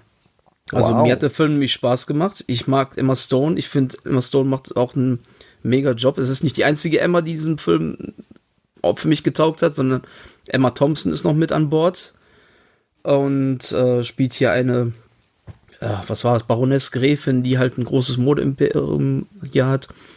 Beide machten, wie gesagt, tollen Job. Der Soundtrack, der war teilweise ein bisschen komisch, etwas wild in seiner Auswahl und gleichermaßen fand ich ihn sehr cool. Es ist irgendwie ein anderer Film. Ich keine Ahnung, wie ich das beschreiben soll. Es ist einfach ein Film, den guckst du dir an und sagst, der hat mir Spaß gemacht. Erklären kann ich es nicht hundertprozentig, warum es jetzt so war. Ähm, es haben die Sachen mir gefallen, die Sachen mir gefallen, die Sachen mir gefallen. Es fehlte an Innovation und trotzdem hat er einfach Spaß gemacht. Das kann Disney hin und wieder eigentlich sehr gut. Gerade bei diesen Live-Action-Verfilmungen habe ich auch so einen Christopher Robin sehr gemocht. Andere Filme, die waren mir zu nah am Original, wie ein, ein Aladdin, ein König der Löwen. Die haben eigentlich mir von der Story her auch nichts Neues geboten, haben aber eins zu eins mir eine bereits gesehene Geschichte erzählt. Und hier sehe ich mal wenigstens was Neues. Vielleicht bin ich auch da sehr dankbar, einfach für mal was Neues geboten zu bekommen. Ja, ich glaube schon. Ich habe den angefangen und habe den abgebrochen, weil ich will nicht, also ich bin nicht, will nicht mit dem Stock in die, die, die, den zwischen die Speichen werfen. Gerade wenn du von, bei vier von fünf und Top Ten sprichst. Aber ich stelle momentan fest, dass mir das irgendwie auf die Nerven geht, dass Hollywood mir jeden halbwegs interessanten äh, Bösewicht oder jede halbwegs interessante Bösewichtfigur versucht zu erklären, wie sie eigentlich so geworden ist. Ich will das gar nicht sehen. Ich habe den abgebrochen, weil ich das wirklich, ich dachte, ich glaube, ich habe eine Dreiviertelstunde geguckt und dachte, was will mir dieser Film erzählen? Kann ich nichts gegen sagen. Entweder taugt es oder es taugt es nicht. Das ist, ist so. Vielleicht liegt es auch an mir. Also vielleicht ist meine Erwartungshaltung bei sowas einfach zu, schon zu negativ, weil ich denke, was soll das? Also ich brauche das nicht. Ich muss, muss mir nicht jede Figur kleinst genau erklären lassen und mir da, also ähnlich wie bei Solo, wo mir dann erklärt wird, ja, wo kommt denn sein Blaster her und warum heißt der Solo? Und du denkst so, oh, ich lass doch so ein bisschen noch an, an Spekulations- und, und Freiraum und an Leerstellen. Dann wird doch eine Figur erst, für mich zumindest, ist eine Figur, die komplett zu 99,9 Prozent durcherklärt wurde, ist für mich nicht mehr richtig eine Figur mit Ecken und Kanten. Und das ist dann für mich zu generisch. Und das ist so mein Problem mit dieser Art von Film. Ich fand den von der Optik her durchaus ansprechend. Soundtrack hast du vollkommen recht, toll gemacht. Aber mich hat das inhaltlich so vollkommen kalt gelassen. Vielleicht gebe ich ihm eine zweite Chance. Solltest du mal. Dann kannst du noch mal richtig mockern. Deal. Genau, also falls ihr dem Film auch eine erste oder vielleicht eine zweite Chance geben wollt, Cruella gibt's bei Disney Plus im Abo zu sehen. Dann möchte ich einmal noch kurz zu Prime schwenken, zu einem ähnlichen Item, wie ich es vor ziemlich genau einem Jahr schon äh, im Streamcatcher kurz dargelegt habe, denn äh, jetzt sind die zweite, das zweite Paket des Welcome to the Blumhouse Events bei äh, Prime zu sehen. Das hat äh, das Studio Blumhouse ins Leben gerufen.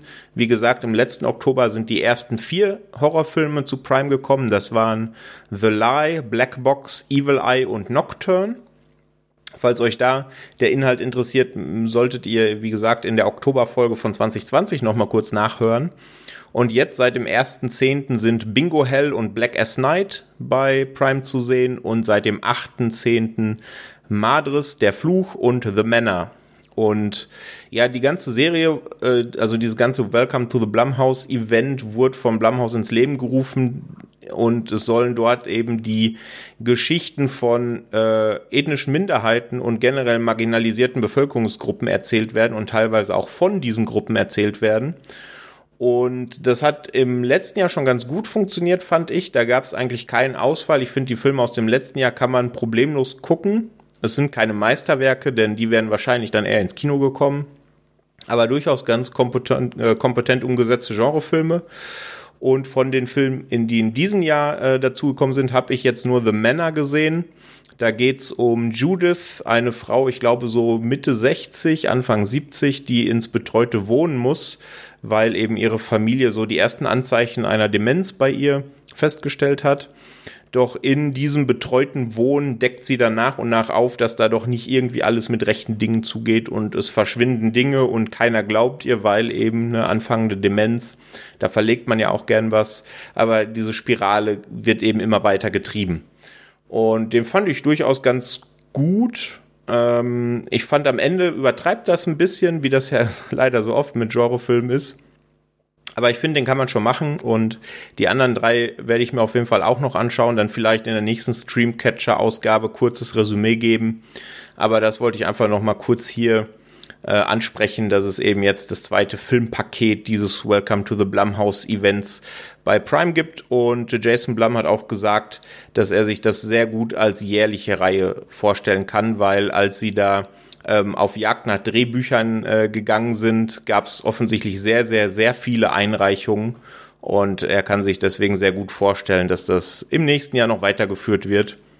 Ähm, ja, ich würde mich da freuen. Könnt ihr ja mal reinschauen, wenn ihr Lust drauf habt. Gut, dann kommen wir noch mal zu den letzten beiden Filmen, die wir heute auf der Liste haben. Die gibt's unter anderem beide bei ähm, Disney Plus zu sehen und den Beginn möchte der Krigi machen mit Demolition. Ähm, Demolition, ja, wir hatten heute schon mal über Jake Gyllenhaal gesprochen Und auch hier, den Film hatte ich bereits, äh, zumindest glaube ich es, bereits schon letztes Jahr im März mal äh, angeteasert. Und es handelt sich halt um einen Film, bei dem äh, Jack Gyllenhaal einen Mann spielt, der seine Frau gerade bei einem Autounfall verloren hat und ja, wie er damit letzten Endes umgeht und so weiter und so fort. Also das ist halt ein sehr starkes Drama. Wir haben noch Naomi Watts mit an Bord. Das ähm, will ich jetzt auch wirklich nur sehr kurz halten. Der Film, der wird ähm, teilweise, also ist halt ein Drama und wird äh, wurde damals bei Netflix zum Beispiel als Komödie geführt. Ähm, klar, ich habe auch schon mal schmunzeln müssen. Tragikomödie trifft es dann am ehesten vielleicht noch. Ähm, wirklich lachen muss man hier nicht. Das ist eigentlich eher vielleicht nur unterhaltsam, was hier Gyllenhaals Figur ähm, so treibt, um halt diesen, diese Gefühlswelt, diese, diese, die er dann halt ähm, durchlebt, da noch tiefer emotional einzutauchen und mit teils sehr genialen Aufnahmen ist das dann halt schon wirklich mehr als gelungen. Also ich habe hier ähm, am Ende, also Jack Gyllenhaal ist ja auch wirklich so ein Mann, der, der, der, oder ein Schauspieler, der es ja schafft, mit seiner Mimik wirklich so eine gewisse Melancholie da zu vermitteln. Und ich bin da immer sehr gut hooked bei ihm, bei sowas und hatte auch dann entsprechend gegen Ende ein paar Tränen in den Augen. Ich möchte deswegen jetzt auch einfach nochmal, weil der Film teilweise so unterm Radar ist, den kriegt man ja auch nicht hier in Deutschland als ähm, DVD oder Blu-ray. Ich glaube, den gab es damals auch nur als DVD, wenn überhaupt zu kriegen. Und ähm, das wird wahrscheinlich immer die Lücke in meiner Sammlung sein, die ich nie füllen kann mit einer Disc, weil es den zumindest nicht mit deutschen Ton gibt, sondern nur mit französischen habe ich bis jetzt gefunden. Den ich dann aber doch den Leuten mal ans Herz legen möchte. Schaut ihn euch an. Das ist ein toller Film, der macht ähm, vieles, vieles richtig. Und ja, jetzt ist er halt bei Star bzw. Disney Plus mit im Abo dabei. Also nächste Chance, ihn sich anzuschauen. Ja, heute haben wir ja ein paar Filme, die so ein bisschen unter dem Radar laufen. Ne? Und ich glaube, wenn wir irgendwann mal eine Auswertung machen, vielleicht zum zweijährigen Jubiläum, was der Schauspieler oder die Schauspielerin Spielerin ist, die beim mei am meisten beim Streamcatcher ihren Auftritt hatten, ich glaube, da ist Jake Gyllenhaal ganz vorne mit dabei. Zu Recht? Zu Recht, völlig du bist ja den Fanboy immer hier. mhm. Genau, also Demolition bei Disney Plus und bei Star, äh, bei Disney Plus zu sehen, genau. Ähm, ja, kommen wir zum letzten Film. Du hast es gerade gesagt, bei Demolition konntest du schmunzeln, weil es eigentlich ein sehr ernster Film ist. Ich glaube, da werden wir uns einig sein, dass beim letzten Film ähm, man doch das eine oder andere Mal mehr oder minder auch herzlich lachen kann. Denn äh, der Timo möchte äh, beginnen mit ein paar Worten zu Free Guy, den es gerade eben auch bei Sky und bei Disney Plus zu sehen gibt. Ja, eben noch im Kino, jetzt bei Sky und äh, Disney Plus eine Entwicklung, die man gut oder schlecht finden kann. Als Endkunde der jeweiligen Streaming-Anbieter sicherlich toll. Gerade weil ich auch Free Guy im Kino verpasst habe. Es hat einfach nicht in den Zeitplan gepasst. Ähm, es ist für mich wirklich ein waschechtes Ryan Reynolds Star Vehicle. Es geht um einen äh, Kerl namens Guy, mit dem schönen Namen Guy, der sich in Free City aufhält, einer sehr, sehr merkwürdigen Stadt, in der es ähm, Tornados etc. fliegen durch die Gegend, es wird geballert, es wird geschossen. Kurzum, er befindet sich in einer virtuellen Realität und diese Figur ähm, durchlebt jeden Tag einen sehr, sehr gewohnten Gang in seine Bank, wo er Dinge stempelt und den üblichen Überfall mit seinen Kollegen durchlebt. Ja, bis sich dann doch äh, ziemlich schnell und ziemlich radikal sein Leben äh, komplett ändert und er auch so merkt, dass da doch eigentlich irgendwie mehr hinter stecken muss. Und ja, die Ausgangsprämisse äh, klingt auf dem Papier sehr, sehr reizvoll, sehr, sehr interessant. Und doch muss ich sagen, auch wenn ich ihn auf jeden Fall empfehlen würde, einfach weil es ein aktueller Kinofilm ist, den man mal so eben für fast Umme beim Streaming bekommt, war für mich Free Guy doch nicht die große Offenbarung, wie er so in der Kritik angekommen ist. Also da ist ja schon sehr viel über das Herz dieses Films und das hat er auf jeden Fall. Also das Herz hat er wirklich am rechten Fleck auch. Fleck auch. Das ist äh, alles gekauft.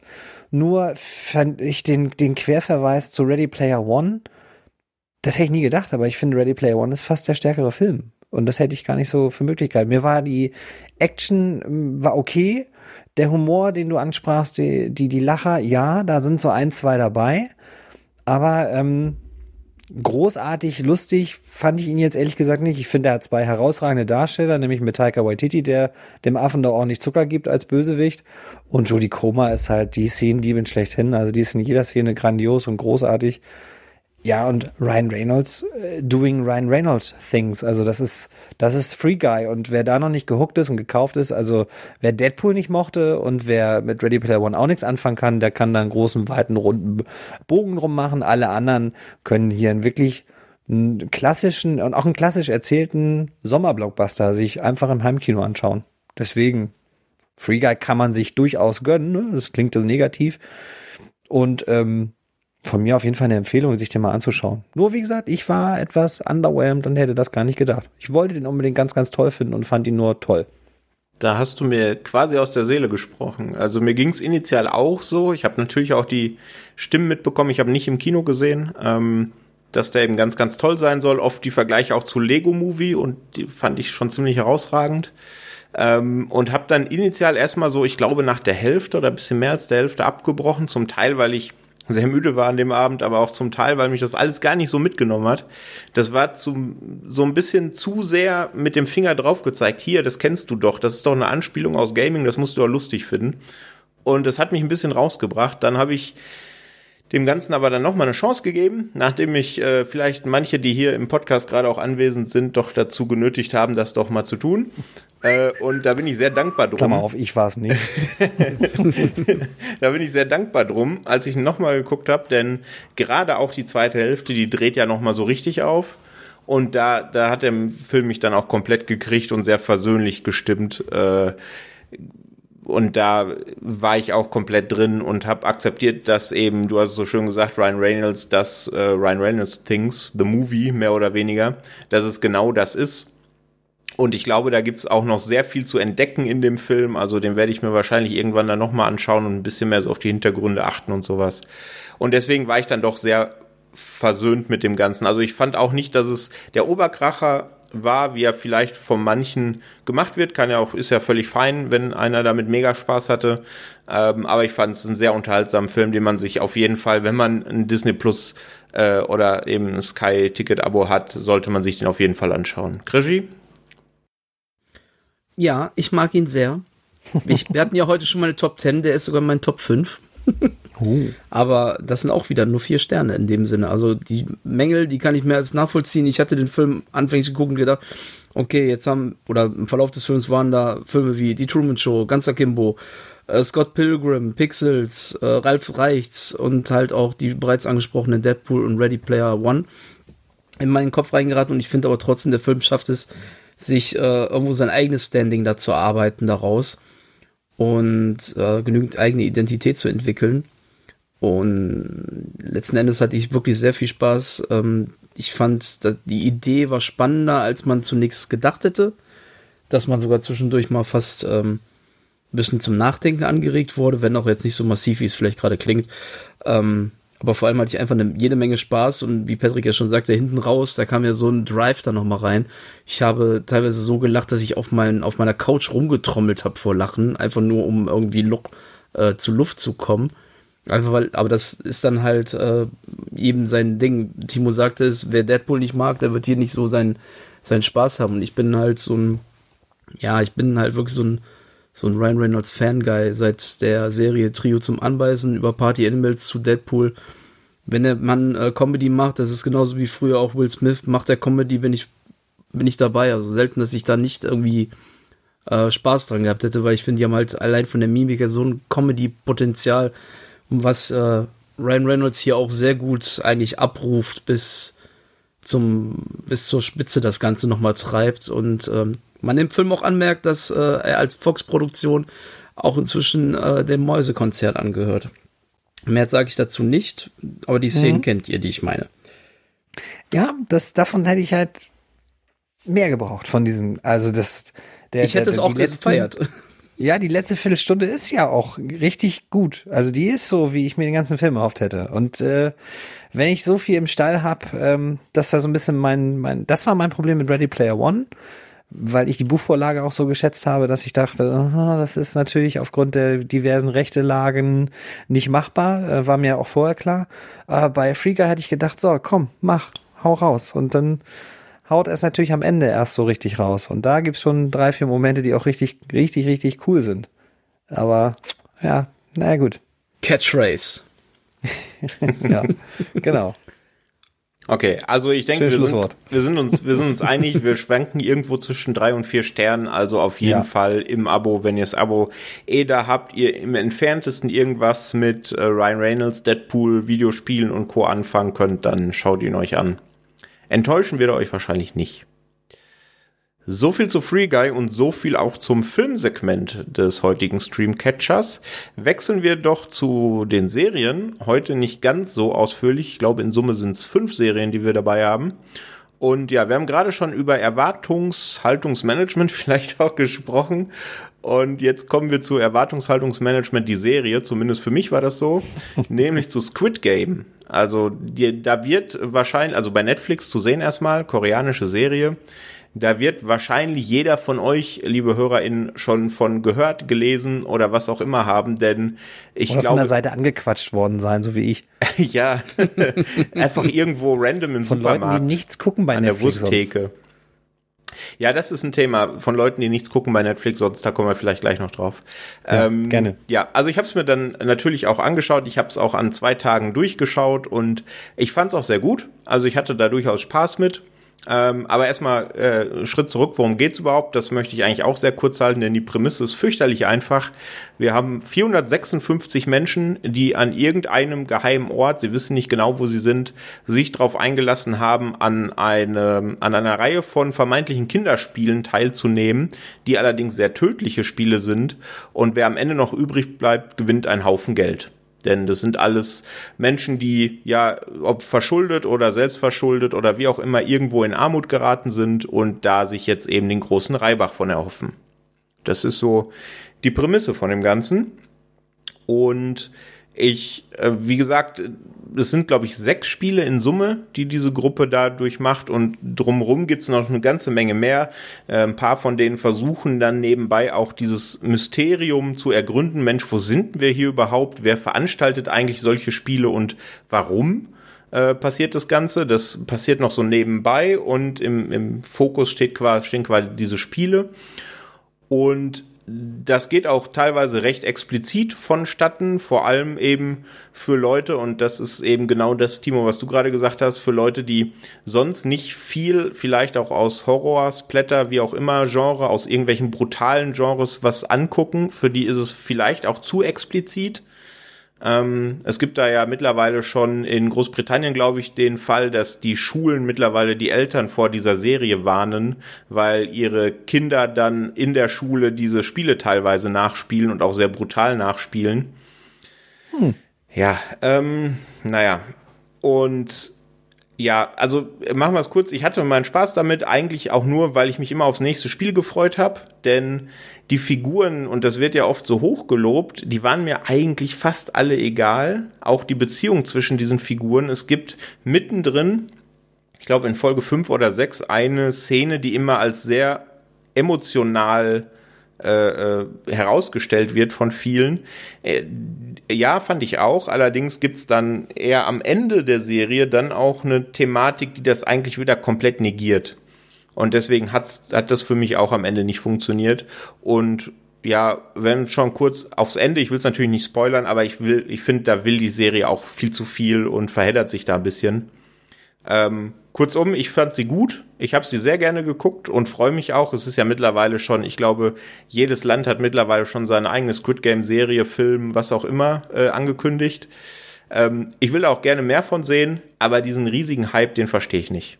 Und jetzt kommst du, Krischi. Äh, ja, ich verstehe ihn auch nicht. ich habe ihn ja schon nach ein paar Folgen nicht so verstanden. Ähm, wie du es auch schon sagtest, eine gute Zeit hat man definitiv damit. Ähm, das möchte, möchte ich der Serie wirklich auch ähm, absolut attestieren. Auch, dass die Darsteller ähm, an sich einen guten Job machen. So für sich genommen. äh, die Kulissen super gefallen haben und auch wie du, ähm, ich habe mich eigentlich nur auf die Spiele gefreut. Ich wollte nur sehen, was ist das nächste Spiel, was äh, haben die sich einfallen lassen und auch die Spiele, während sie liefen, konnten einen ja richtig genial fesseln. Also das hat echt Laune gemacht. Aber auch genauso wie du, die Charaktere, ähm, bis auf vielleicht zwei oder drei, die waren recht egal, deren Ableben, das war so, ja, schön, ist er weg. Egal. Hat mich genervt, keine Ahnung. Das war dann noch das Größte, was man einer Figur nachsagen konnte. Und ähm, ja, insgesamt war es halt ein unterhaltsames Abenteuer, was man äh, sich auf jeden Fall mal gerne rangucken kann. Aber der Hype, keine Ahnung, vielleicht äh, ist der Hype wie bei Haus des Geldes. Man braucht äh, nur einen äh, roten Overall, eine Maske drüber und schon hast du einen Hype. Ähm, wäre möglich. Wäre eine Serie auch mit Spielen und ein bisschen besseren Figuren, also zumindest aus meiner Perspektive, waren es bessere Figuren, die mir wesentlich näher gingen. Äh, Alice in Borderland gibt's ja auch auf Netflix. Mhm. Und so wie das aussieht, äh, tendieren ja jetzt viele dahin. Wenn ich mir das angucke, jetzt ist das sehr beliebt, also steht bei derzeit beliebt wieder ganz weit vorne und auch in den Top 20, glaube ich. Und wer hat es ähm, hier schon empfohlen am Anfang des Jahres? Wir ja.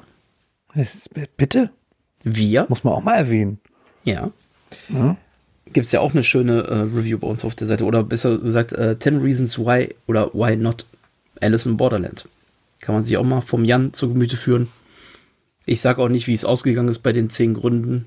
Was äh, mehr überwiegt, das sollte man sich selber mal durchlesen. Aber ähm, da muss ich sagen, Alice in Borderland größer als Squid Game. Und ich habe auch von Leuten gehört, äh, die dann sagten, dass äh, wär, die Serie wäre besser als, und jetzt, äh, Patrick, fall nicht vom Stuhl, äh, Sopranos. Äh, als Breaking Bad, als Lost und keine Ahnung was gut. Jetzt kann man bei manchen Serien darüber streiten, dass ähm, ich finde, der Ver ist eigentlich wurscht. Der Vergleich, der hinkt einfach schon, weil die genannten Serien hatten alle mehrere Staffeln. Squid Game, das ist eine Staffel jetzt und wie willst du das mit so tollen Serien dann vergleichen? Das, das, also bei meinen Augen verliert es dann so oder so. Ja, also bei Sopranos muss ich mich gerade auch kurz muten, sonst hätte man äh, ja gehört, wie ich vom Ja, mein Gott, also ich meine, das sieht ja jeder anders, ne? Und ich will das auch keinem wegnehmen, äh, weil wir sind ja jetzt nun mal auch nicht mehr äh, die, die jüngsten Semester. Ne? Und wenn man jetzt. Was? Also ja, Timo steht noch voll im Saft, aber wir beide, ja, jetzt mal ganz ehrlich. Ich wollte jetzt meine alte weiße Mannlachen auspacken.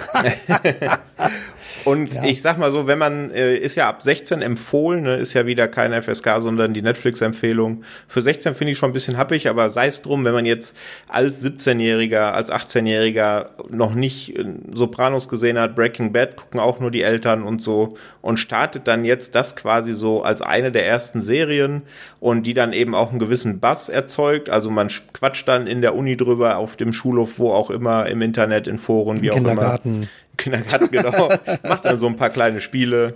Rotes Licht, grünes Licht und so. Hauptsache ähm, sind draußen und bewegen sie. Ja, genau. Mhm.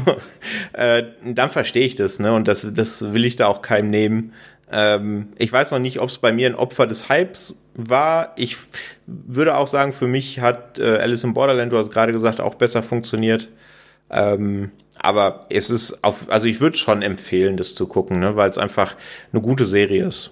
So. Nichts anderes die Aussage meinerseits. Genau. Ja, wie gesagt, ich bin da auch vielleicht dann immer zu, ich will auch gar nicht heute so als Anti rüberkommen, aber es fragen halt wirklich einen Menschen, die sonst über Netflix-Serien nicht mit einem reden. Und dann denke ich immer so, boah, also dann muss man das ja irgendwie eigentlich fast sehen, aber gleichzeitig ja. ist man dann ja irgendwie auch quasi Opfer dieses Algorithmus geworden. Und das ist dann irgendwie auch immer bedenklich. Denn Oder? Die, ja. Erzähl weiter. Ja, die, die, Parallele, die du angeschnitten hast mit den Overalls, das ist schon, da ist schon was dran, finde ich, dass das so an sich an so, an so Looks orientiert und das ist schon krass zu sehen, dass sich Netflix sowas erlauben kann. Also, dass Netflix halt mit seiner Marktmacht dann auch einfach mal so ein koreanisches, äh, so eine kleine koreanische, ähm, dreckige Serie da ins Programm packt und das einfach groß rausbringt. Das Chapeau finde ich cool. Ähm, ich habe nur irgendwie, dann merke ich immer so, ich habe dann eher vielleicht Lust, wenn der Hype so ein bisschen versandet und vorbei ist, dann mal reinzuschauen. Und gerade, ihr wisst das ja schon, äh, die HörerInnen sowieso, ich bin ja nicht der größte Seriengucker, weil es mir einfach manchmal zu lange dauert. Aber bei neun Folgen und einer abgeschlossenen Serie, da bin ich dann schon mal eher an Bord. Aber ich glaube, ich werde noch so, vielleicht zur Weihnachtszeit, werde ich mir das bei der passenden Thematik, da passt das dann auch, werde ich mir das vielleicht mal gönnen. Ich bin gespannt. Wenn Patrick das empfiehlt, bin ich dann auch da, bin voll dabei. Also bei Alice in Borderland, das hatten wir ja, glaube ich, im, ich mich richtig Anfang des Jahres mal in der Empfehlung und das habe ich dann ja auf der Liste gesehen und daraufhin auch erst angeschaut und das war top. Dementsprechend. Ja, ist bei meinen Empfehlungen leider oft auch Hit and Miss. Ne? Ich will dich nur ungern an Honeydew erinnern.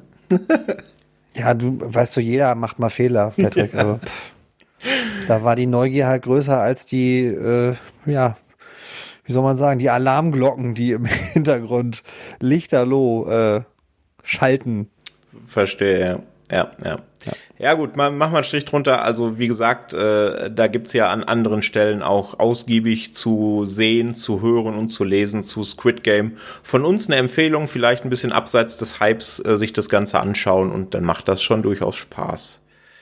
Ähm, eine andere Serie, die gerade zumindest so ein bisschen Hype vielleicht erfährt, wenn auch längst nicht so viel wie Squid Game ist, Foundation bei Apple TV Plus. Und Timo, du hast zumindest mal angefangen damit, ne? Was ist denn so dein ja. erster Eindruck? Ja, ich habe so gerade im Kopf, wenn wir ja unter der Prämisse, dass wir gerade den 24. Catcher aufnehmen und das so ein bisschen äh, vielleicht mit weniger Zeitkolorit oder mit weniger Reminiszenz an die jeweilige Zeit, also aber vielleicht äh, in drei, vier Jahren werden wir sagen, was war 2021 für ein geiles Sci-Fi-Jahr. Wir hatten erst Dune im Kino und gleichzeitig kam auf Apple TV Plus Foundation, also äh, eine eigentlich als unverfilmbar äh, geltende ähm, Zyklus, Romanzyklus, Sci-Fi-Zyklus-Serie von Isaac Asimov, die ähm, ich habe selber erst, ich glaube, anderthalb oder zwei Folgen gesehen und äh, das auch schon vor längerer Zeit, weil wir da ein bisschen früher dran kamen und das macht unheimlich viel Bock auf mehr. Aber es ist halt bei Apple TV Plus und wir haben das mal festgehalten, auch äh, schon im Vorgespräch, wir, das guckt halt irgendwie kein Schwein. Also das ist schon, schon tragisch. Wer weiß, wie das bei Netflix gehypt wäre, wenn da richtig Marketing hintersäße.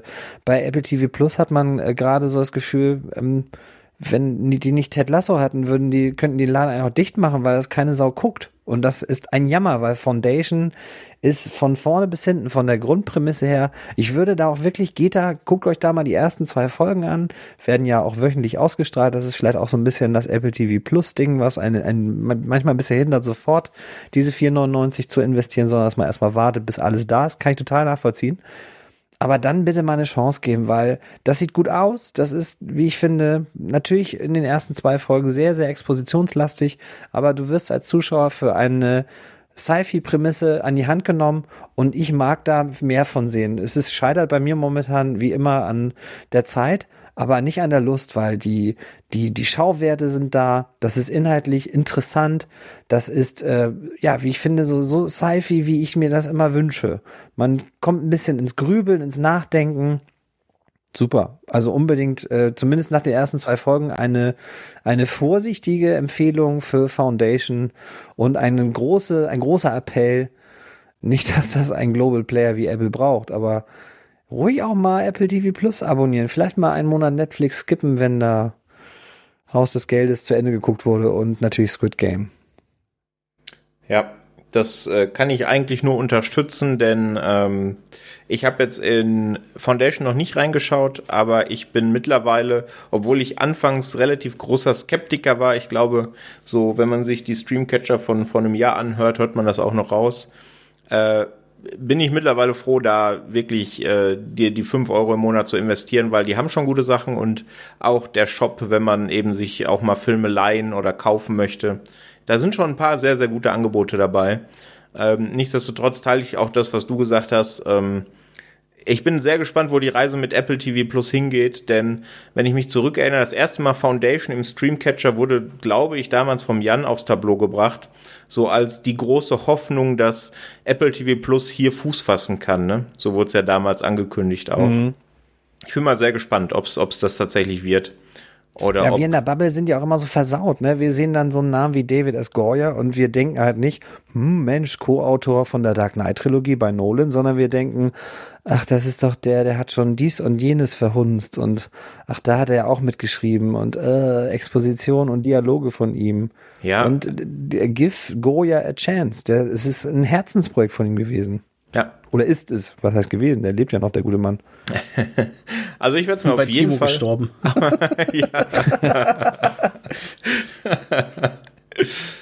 Ich Bitte, werd's- Dude. Ich werde es auf jeden Fall äh, auf jeden Fall anschauen, allerdings erst, wenn es komplett verfügbar ist. Ähm, dann aber, glaube ich, mit sehr viel Genuss.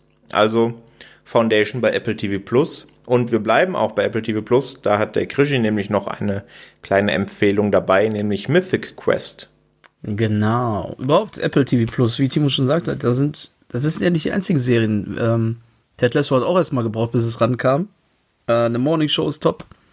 Die hatten wir auch schon hier, meine ich, erwähnt. Und Mythic Quest ist jetzt auch so ein Punkt, den ich sehr empfehlen möchte. Ich hänge jetzt überhaupt allgemein ein bisschen mehr bei Apple TV Plus, weil es, ja, man wartet lieber auf ein paar Highlights bei den anderen.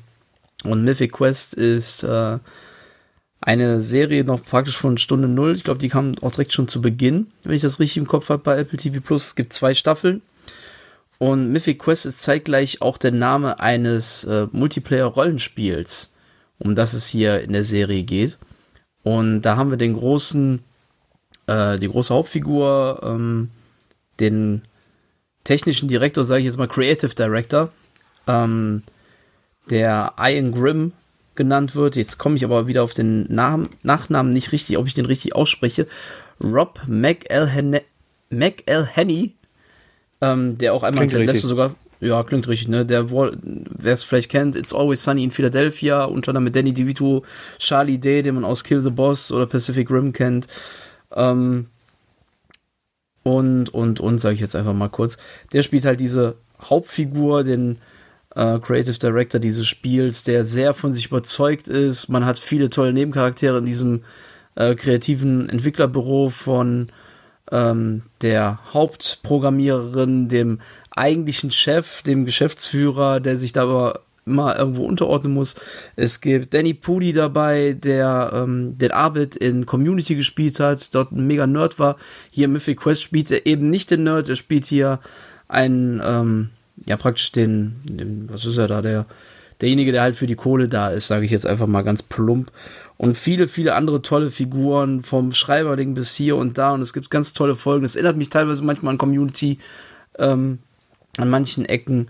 Es macht auf jeden Fall Spaß, da einfach mal reinzutauchen. Zwischendurch kommen dann Folgen, die erstmal auf den ersten Blick gar nichts mit der ursprünglichen Geschichte zu tun haben, mit doch bekannteren Gesichtern wie Jake Johnson und Christine äh, Milioti, die wir ja schon bei Palm Springs schon erwähnt hatten ähm, ein paar Minigastauftritte und man erkennt irgendwie alles. Das wird natürlich so ein bisschen WoW und überhaupt die ganze Spielindustrie in manchen Ecken auf, auf die Schippe genommen. Ähm, mit 20 Minuten Folgen kann man das eigentlich herrlich, oder waren es vielleicht sogar 30 Minuten, ich meine eher 20, habe ich jetzt leider gar nicht mehr so auf dem Schirm.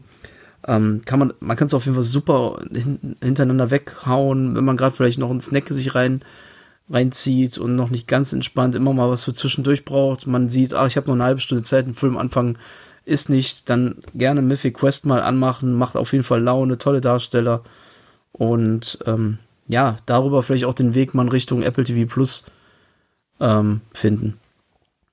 Ja, unterschreibe ich und Mythic Quest lacht mich schon immer auf der Startseite an und irgendwann werde ich dem mit Sicherheit auch mal eine Chance geben. Genau, also Mythic Quest bei Apple TV Plus. Dann kommen wir noch einmal kurz zurück zu Netflix. Da möchte ich eine ganz, ganz große äh, Empfehlung äh, äh, aussprechen. In meiner Rolle als bekennender Mike Flanagan Fanboy habe ich das ja im letzten Jahr schon für Haunting in Bly Manor getan und werde das jetzt genau wieder tun für Midnight Mass. Denn das ist die Serie, auf die ich mich, glaube ich, in diesem Jahr mit Abstand am meisten gefreut habe. Und wie ich dann nach den zwei Tagen, an denen ich sie mit meiner Freundin durchgebinscht habe, feststellen durfte, auch völlig zu Recht. Denn es geht um in Midnight Mass um eine kleine Gemeinde auf einer entlegenen Insel. Und zu dieser Gemeinde kommt Riley zurück, gespielt von Zach Guilford. Den kennt man vielleicht aus Friday Night Lights oder Purge Anarchy. Denn der war im Gefängnis jahrelang wegen eines äh, ja, Unfalls, den er selbst verschuldet hat, bei dem eine junge Frau äh, zu Tode kam. Der kommt jetzt eben zurück auf die Insel und zurück in seine Familie. Und parallel zu ihm kommt ein neuer Priester auf diese Insel, nämlich Paul, gespielt von Hamish Linklater. Den kennt man aus dem Serienkosmos von Legion oder aus dem Filmkosmos von The Big Short denn er soll äh, den eigentlichen Priester dieser Insel ersetzen, der auf einer Reise war und offensichtlich auf dieser Reise erkrankt ist und sich jetzt erstmal auf dem Festland im Krankenhaus erholen soll. Ja, und in diesem, in dieser Gemengelage äh, passieren plötzlich Wunder. Also da beispielsweise ein, eine, ein, ein junges Mädchen, was eigentlich schon jahrelang in den Rollstuhl gefesselt war, kann auf einmal wieder gehen und noch ein paar andere Sachen. Aber parallel auch sehr merkwürdige, sehr schockierende Geheimnis, äh, Ereignisse und auch äh, brutale Morde. Und ja, was das alles äh, mit äh, dem Riley zu tun hat und auch mit dem Priester Paul, das soll man am besten selber erkunden, denn äh, Midnight Mass ist noch viel mehr als Bly Manor und Haunting in Hill House äh, tatsächlich eine charaktergetriebene Serie, die sich auch sehr viel Zeit für ihre Charaktere nimmt. Ähm, ist eben eine Geschichte, die sich um Religion dreht, um Vergebung und und das merkt man auch, finde ich, und das hat Mike Flanagan später dann eben auch in Interviews bestätigt, eine sehr, sehr persönliche und ihm wichtige Geschichte ist. Und ja, man darf eben wie auch bei Hillhouse und Bly Männer oder auch eben bei seinen äh, Filmen ähm, keinen Jumpscare-Fest erwarten, denn das ist es beileibe nicht. Es gibt vielleicht in den ganzen Folgen im, in Summe drei, vier Momente, wo man sich erschreckt. Die sind dann aber auch wirklich sehr effektiv, auch für Leute, die schon viele Horrorfilme gesehen haben. Und er hat unfassbar starke Bilder, man fiebert mit den Figuren mit, weil man sie eben sehr lang begleitet. Ist auch sehr dialoglastig, das muss man dann eben auch mögen, sonst schreckt es einen eher ab. Ähm, hat aber ein paar unfassbar geile Shots und hat ein großartiges Finale. Also die letzten beiden Folgen sind wahrscheinlich die stärksten Serienmomente für mich dieses Jahr bis jetzt.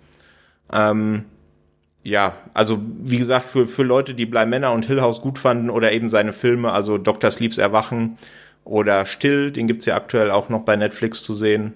Oder auch die älteren, Absentia und Oculus empfehle ich immer ganz gerne. Die laufen immer so ein bisschen unter dem Radar. Der hat mit Sicherheit bei Midnight Mass auch großen Spaß. Und ich denke gerade jetzt so für die kälteren Monate so ein bisschen sehr, sehr, sehr äh, langsam erzählt, Slowburn, Figurengetrieben, da kann man sich das schon mal auf den Zettel schreiben. Also ja, von mir große Empfehlung. Ähm, an der Stelle sei auch nochmal auf die Rezension auf der auf unserer filmtoast.de Seite äh, verwiesen. Da äh, hat mir der Jan teilweise äh, aus der Seele gesprochen mit seinen Worten. Also große Empfehlung äh, an der Stelle für Midnight Mass bei Netflix. Gut, beschließen wollen wir das Seriensegment aber nicht mit so einer düsteren Horrorserie, sondern mit ein bisschen was Fröhlicherem. Äh, denn bei Prime ist die zweite Staffel von LOL gestartet und die hat sich der Timo angeschaut. Ja, sie ist ja noch nicht abgeschlossen äh, zum Zeitpunkt unserer Aufnahme. Prämisse ist klar, es wird eine Handvoll Comedians eingesperrt und die dürfen sechs Stunden lang äh, alles tun, aber nicht lachen. Und so bescheuert und so einfach diese Prämisse ist und so sehr man vielleicht auch versucht, das doof zu finden, ist halt einfach lustig.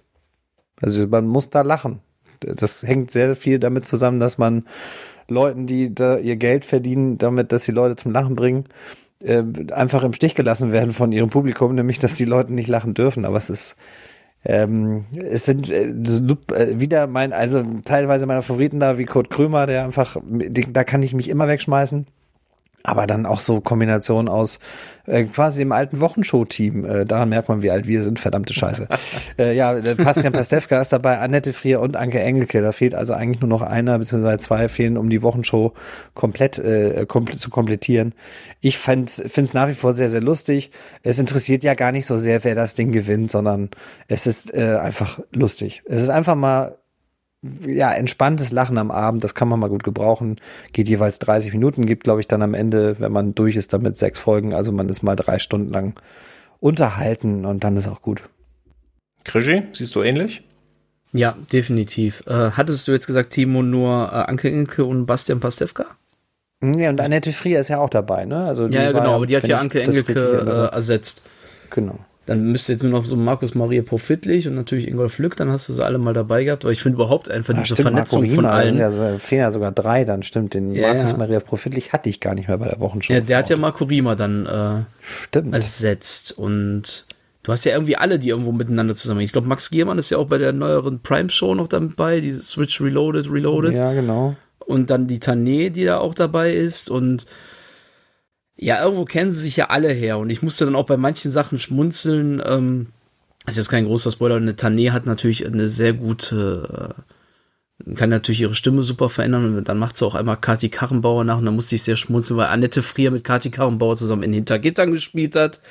Ähm, da gab es dann unter anderem sowas und ja, es ist halt toll. Du hast halt ein paar Wiederholungen von Leuten, die wieder reingekommen sind und wie du schon sagst, es ist einfach auch herrlich so zu sehen, was für Fratzen und gerade ein Max Giermann hat das schon in der ersten Staffel gezeigt und macht's wieder, was für Fratzen die ziehen und spannend ist es, wenn man vielleicht auch dabei sitzt und einfach mal selber versucht, nicht mitzulachen.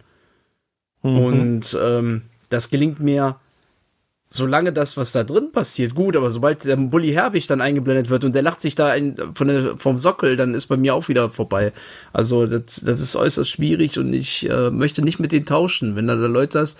Und manchmal ist es ja nur, dass du anderen dabei zusiehst, wie sie nicht versuchen zu lachen, dann müsstest du ja schon in dich zusammenbrechen. Alles macht Spaß kann man sich auf jeden Fall geben. Jetzt zum Zeitpunkt unserer Aufnahme sind ja vier Folgen draußen. Und ich glaube, es kommen noch zwei hinzu, dann ist das Ding auch schon wieder durch. Das kann man eigentlich super hintereinander wegbingen. Mit äh, knapp einer halben Stunde pro Folge, meine ich, es. Gut, wunderbar. Also LOL Staffel 2 wie schon Staffel 1 eine Empfehlung bei Prime zu sehen. Noch nicht ganz fertiggestellt, die zweite Staffel. Ähm, aber wie viele Folgen sind es noch? Was habt ihr gesagt? Zwei, ne? Ja, genau. Ja, genau. Gut, damit wären wir auch am Ende unseres Seriensegments.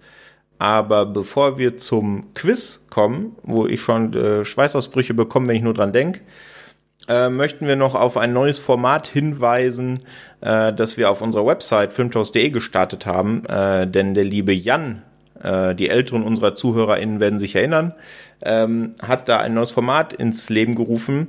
Das nennt sich äh, Netflix-Empfehlungen für den Monat Oktober jetzt im Detail. Und da wird er jetzt monatlich eben analog, eben ähnlich wie wir es hier machen, nur eben in Schriftform und mit ein paar anderen Titeln. Ähm, ja, Geheimtipps, große Neustarts, ähm, ja, in Schriftform euch ein bisschen darreichen. Da hat er diese in diesem Monat unter anderem über die Miniserie Made geschrieben und dort äh, so steht so ein schöner Satz wie, das sei ein Must-See im Serienjahr 2021.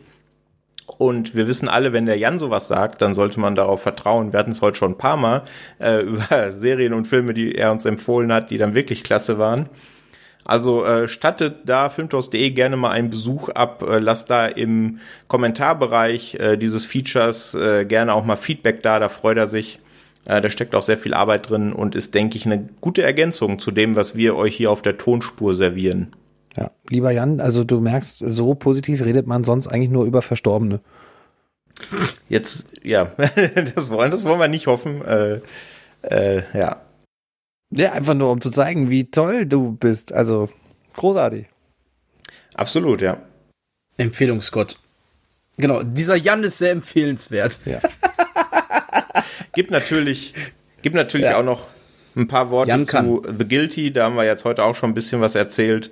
Äh, zur neuen Staffel von Haus des Geldes, zu Kastanienmann hatten wir heute gar nicht im Repertoire, einfach weil ihn, äh, weil es keiner von uns dreien gesehen hat.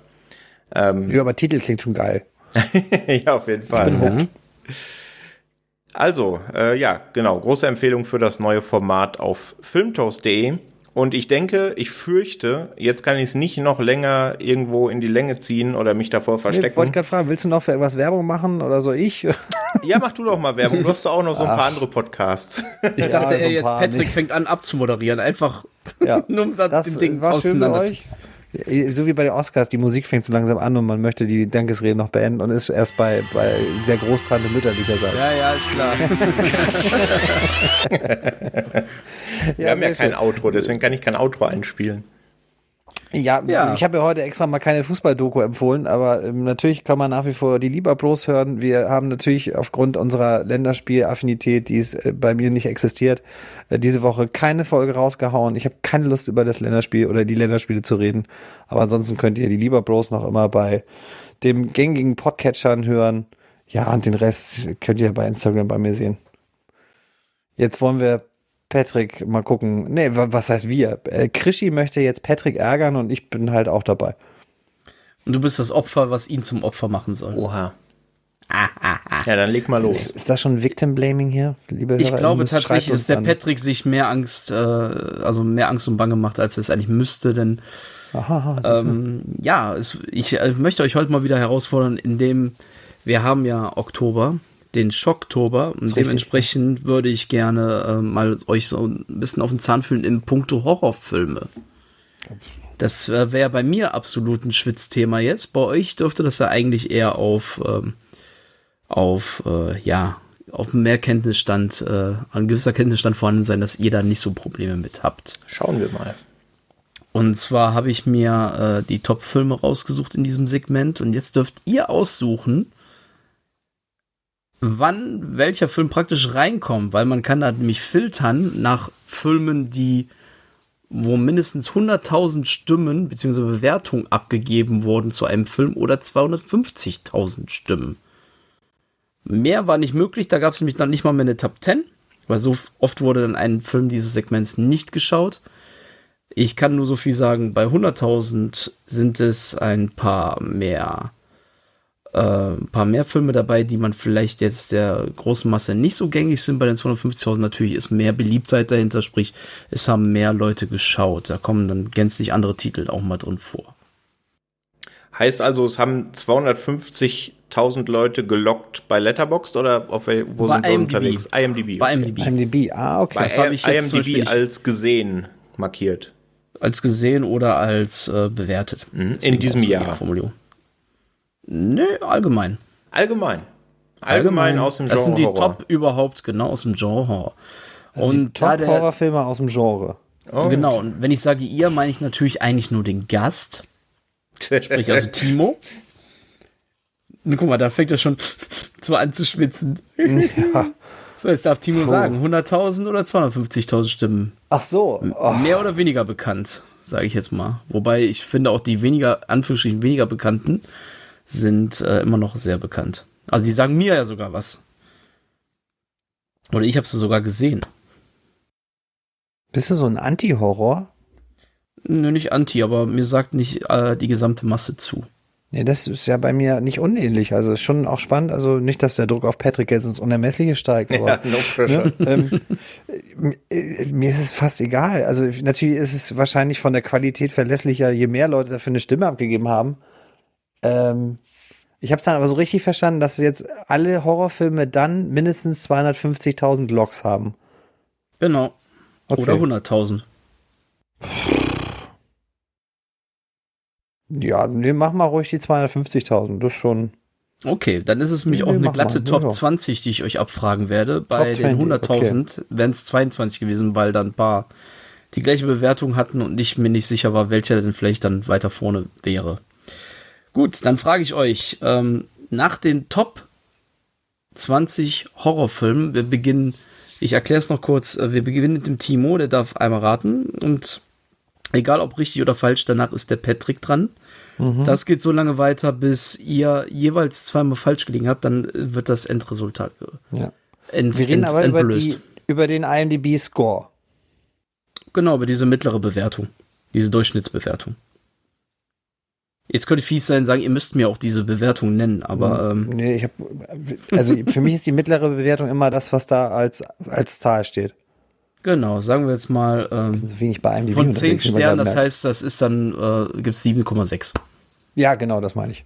Genau, der. Ja, pff, nachdem ist das sortiert. du hast es, äh, dann sind es auch nur 20, hattest du gesagt? Ich, das sind 20. Ich kann ja Okay. auch sagen, ich kann euch ja schon mal sagen, äh, das reicht von 8,5 bis 7,3. Unter 7,3 ist nicht mehr Top 20. Ja, ich schließe mal von mir auf andere. Ich nehme mal Shining. Damit hast du Platz 2. Jetzt darf der Patrick. Äh, der Exorzist. Das ist auch ein guter Tipp. Der hat Platz 5 mit 8,0. Übrigens Shining mit 8,4. Guck an. Äh. Ja, mein Klassiker, Psycho. Das ist Platz 1, 8,5. Mal guck an. Patrick? Dann bleiben wir beim Klassiker, der weiße Hai. Äh, der ist nicht dabei. Nicht mal bei den Hunderttausendern. Timo, deine Chance auf äh, Führung ausbauen.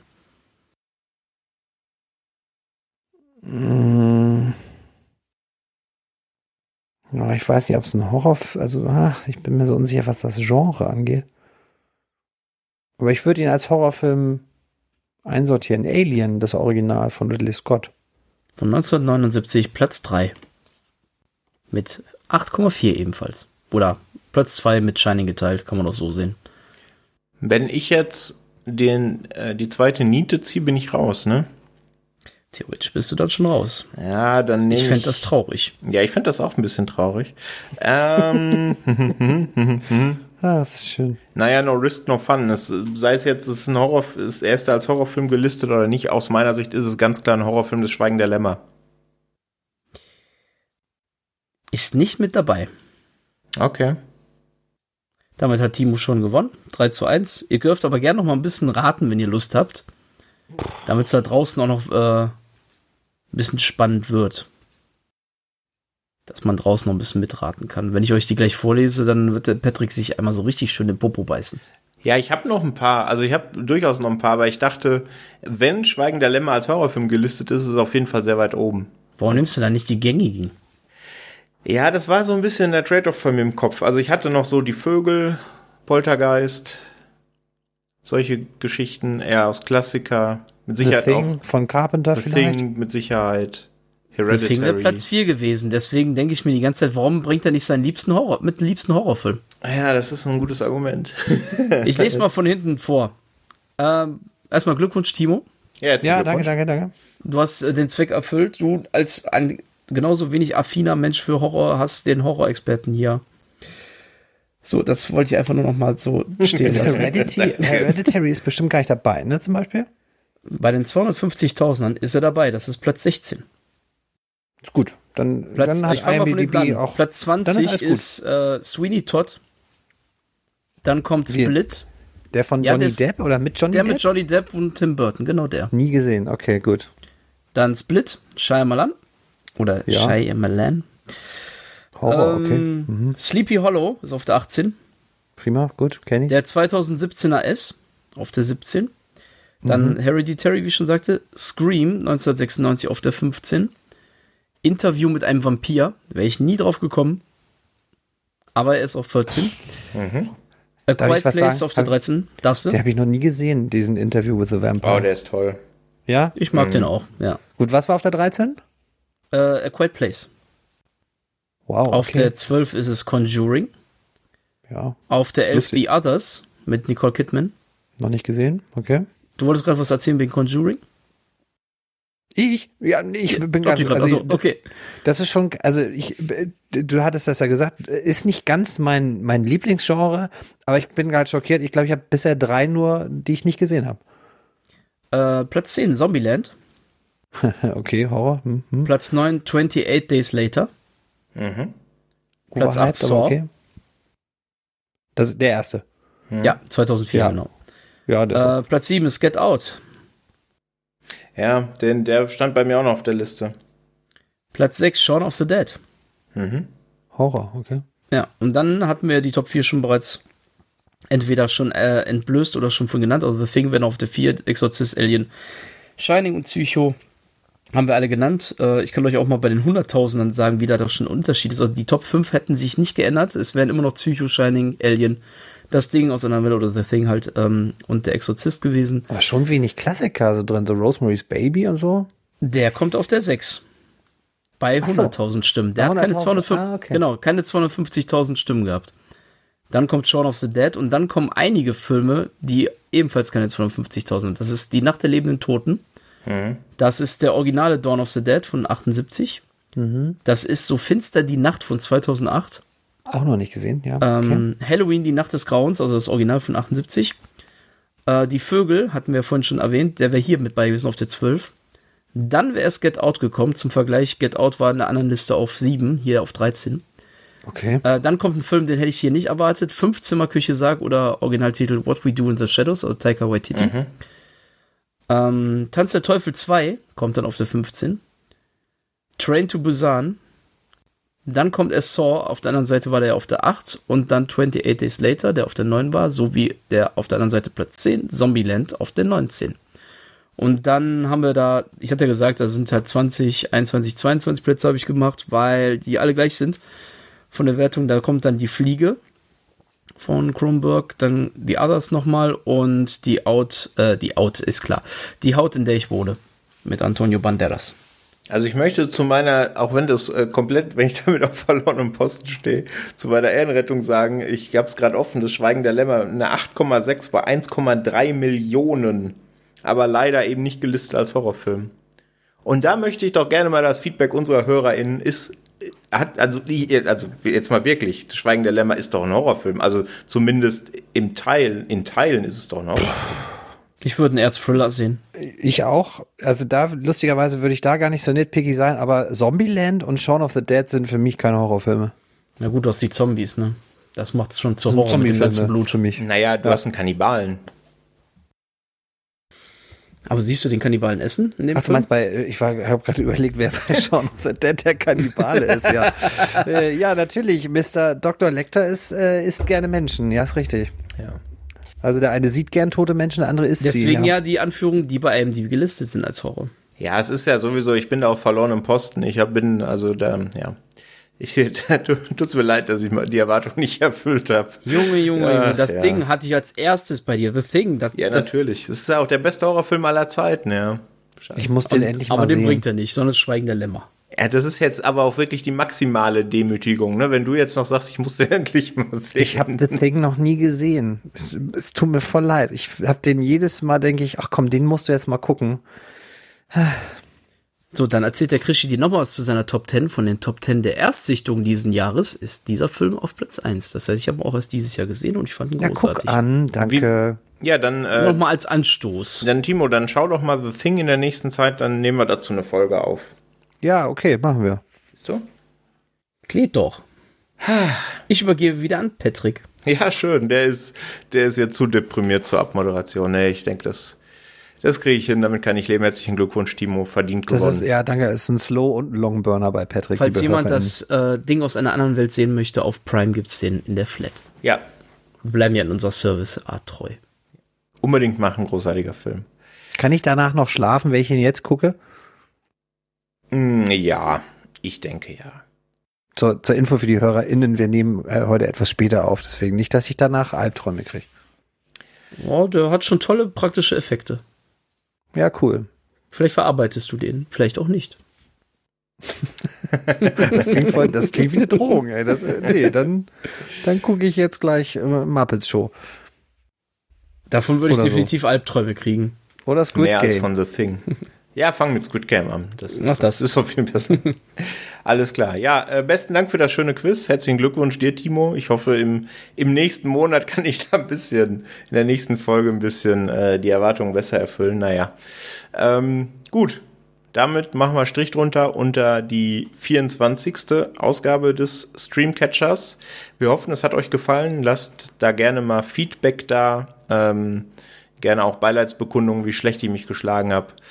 Ähm, und ja, wir hören uns spätestens in ungefähr einem Monat. Wie gesagt, wir sind jetzt nicht mehr starr im Monatsrhythmus mit der 25. Ausgabe des Streamcatchers wieder. Es ist ja fast dann ein kleines Jubiläum.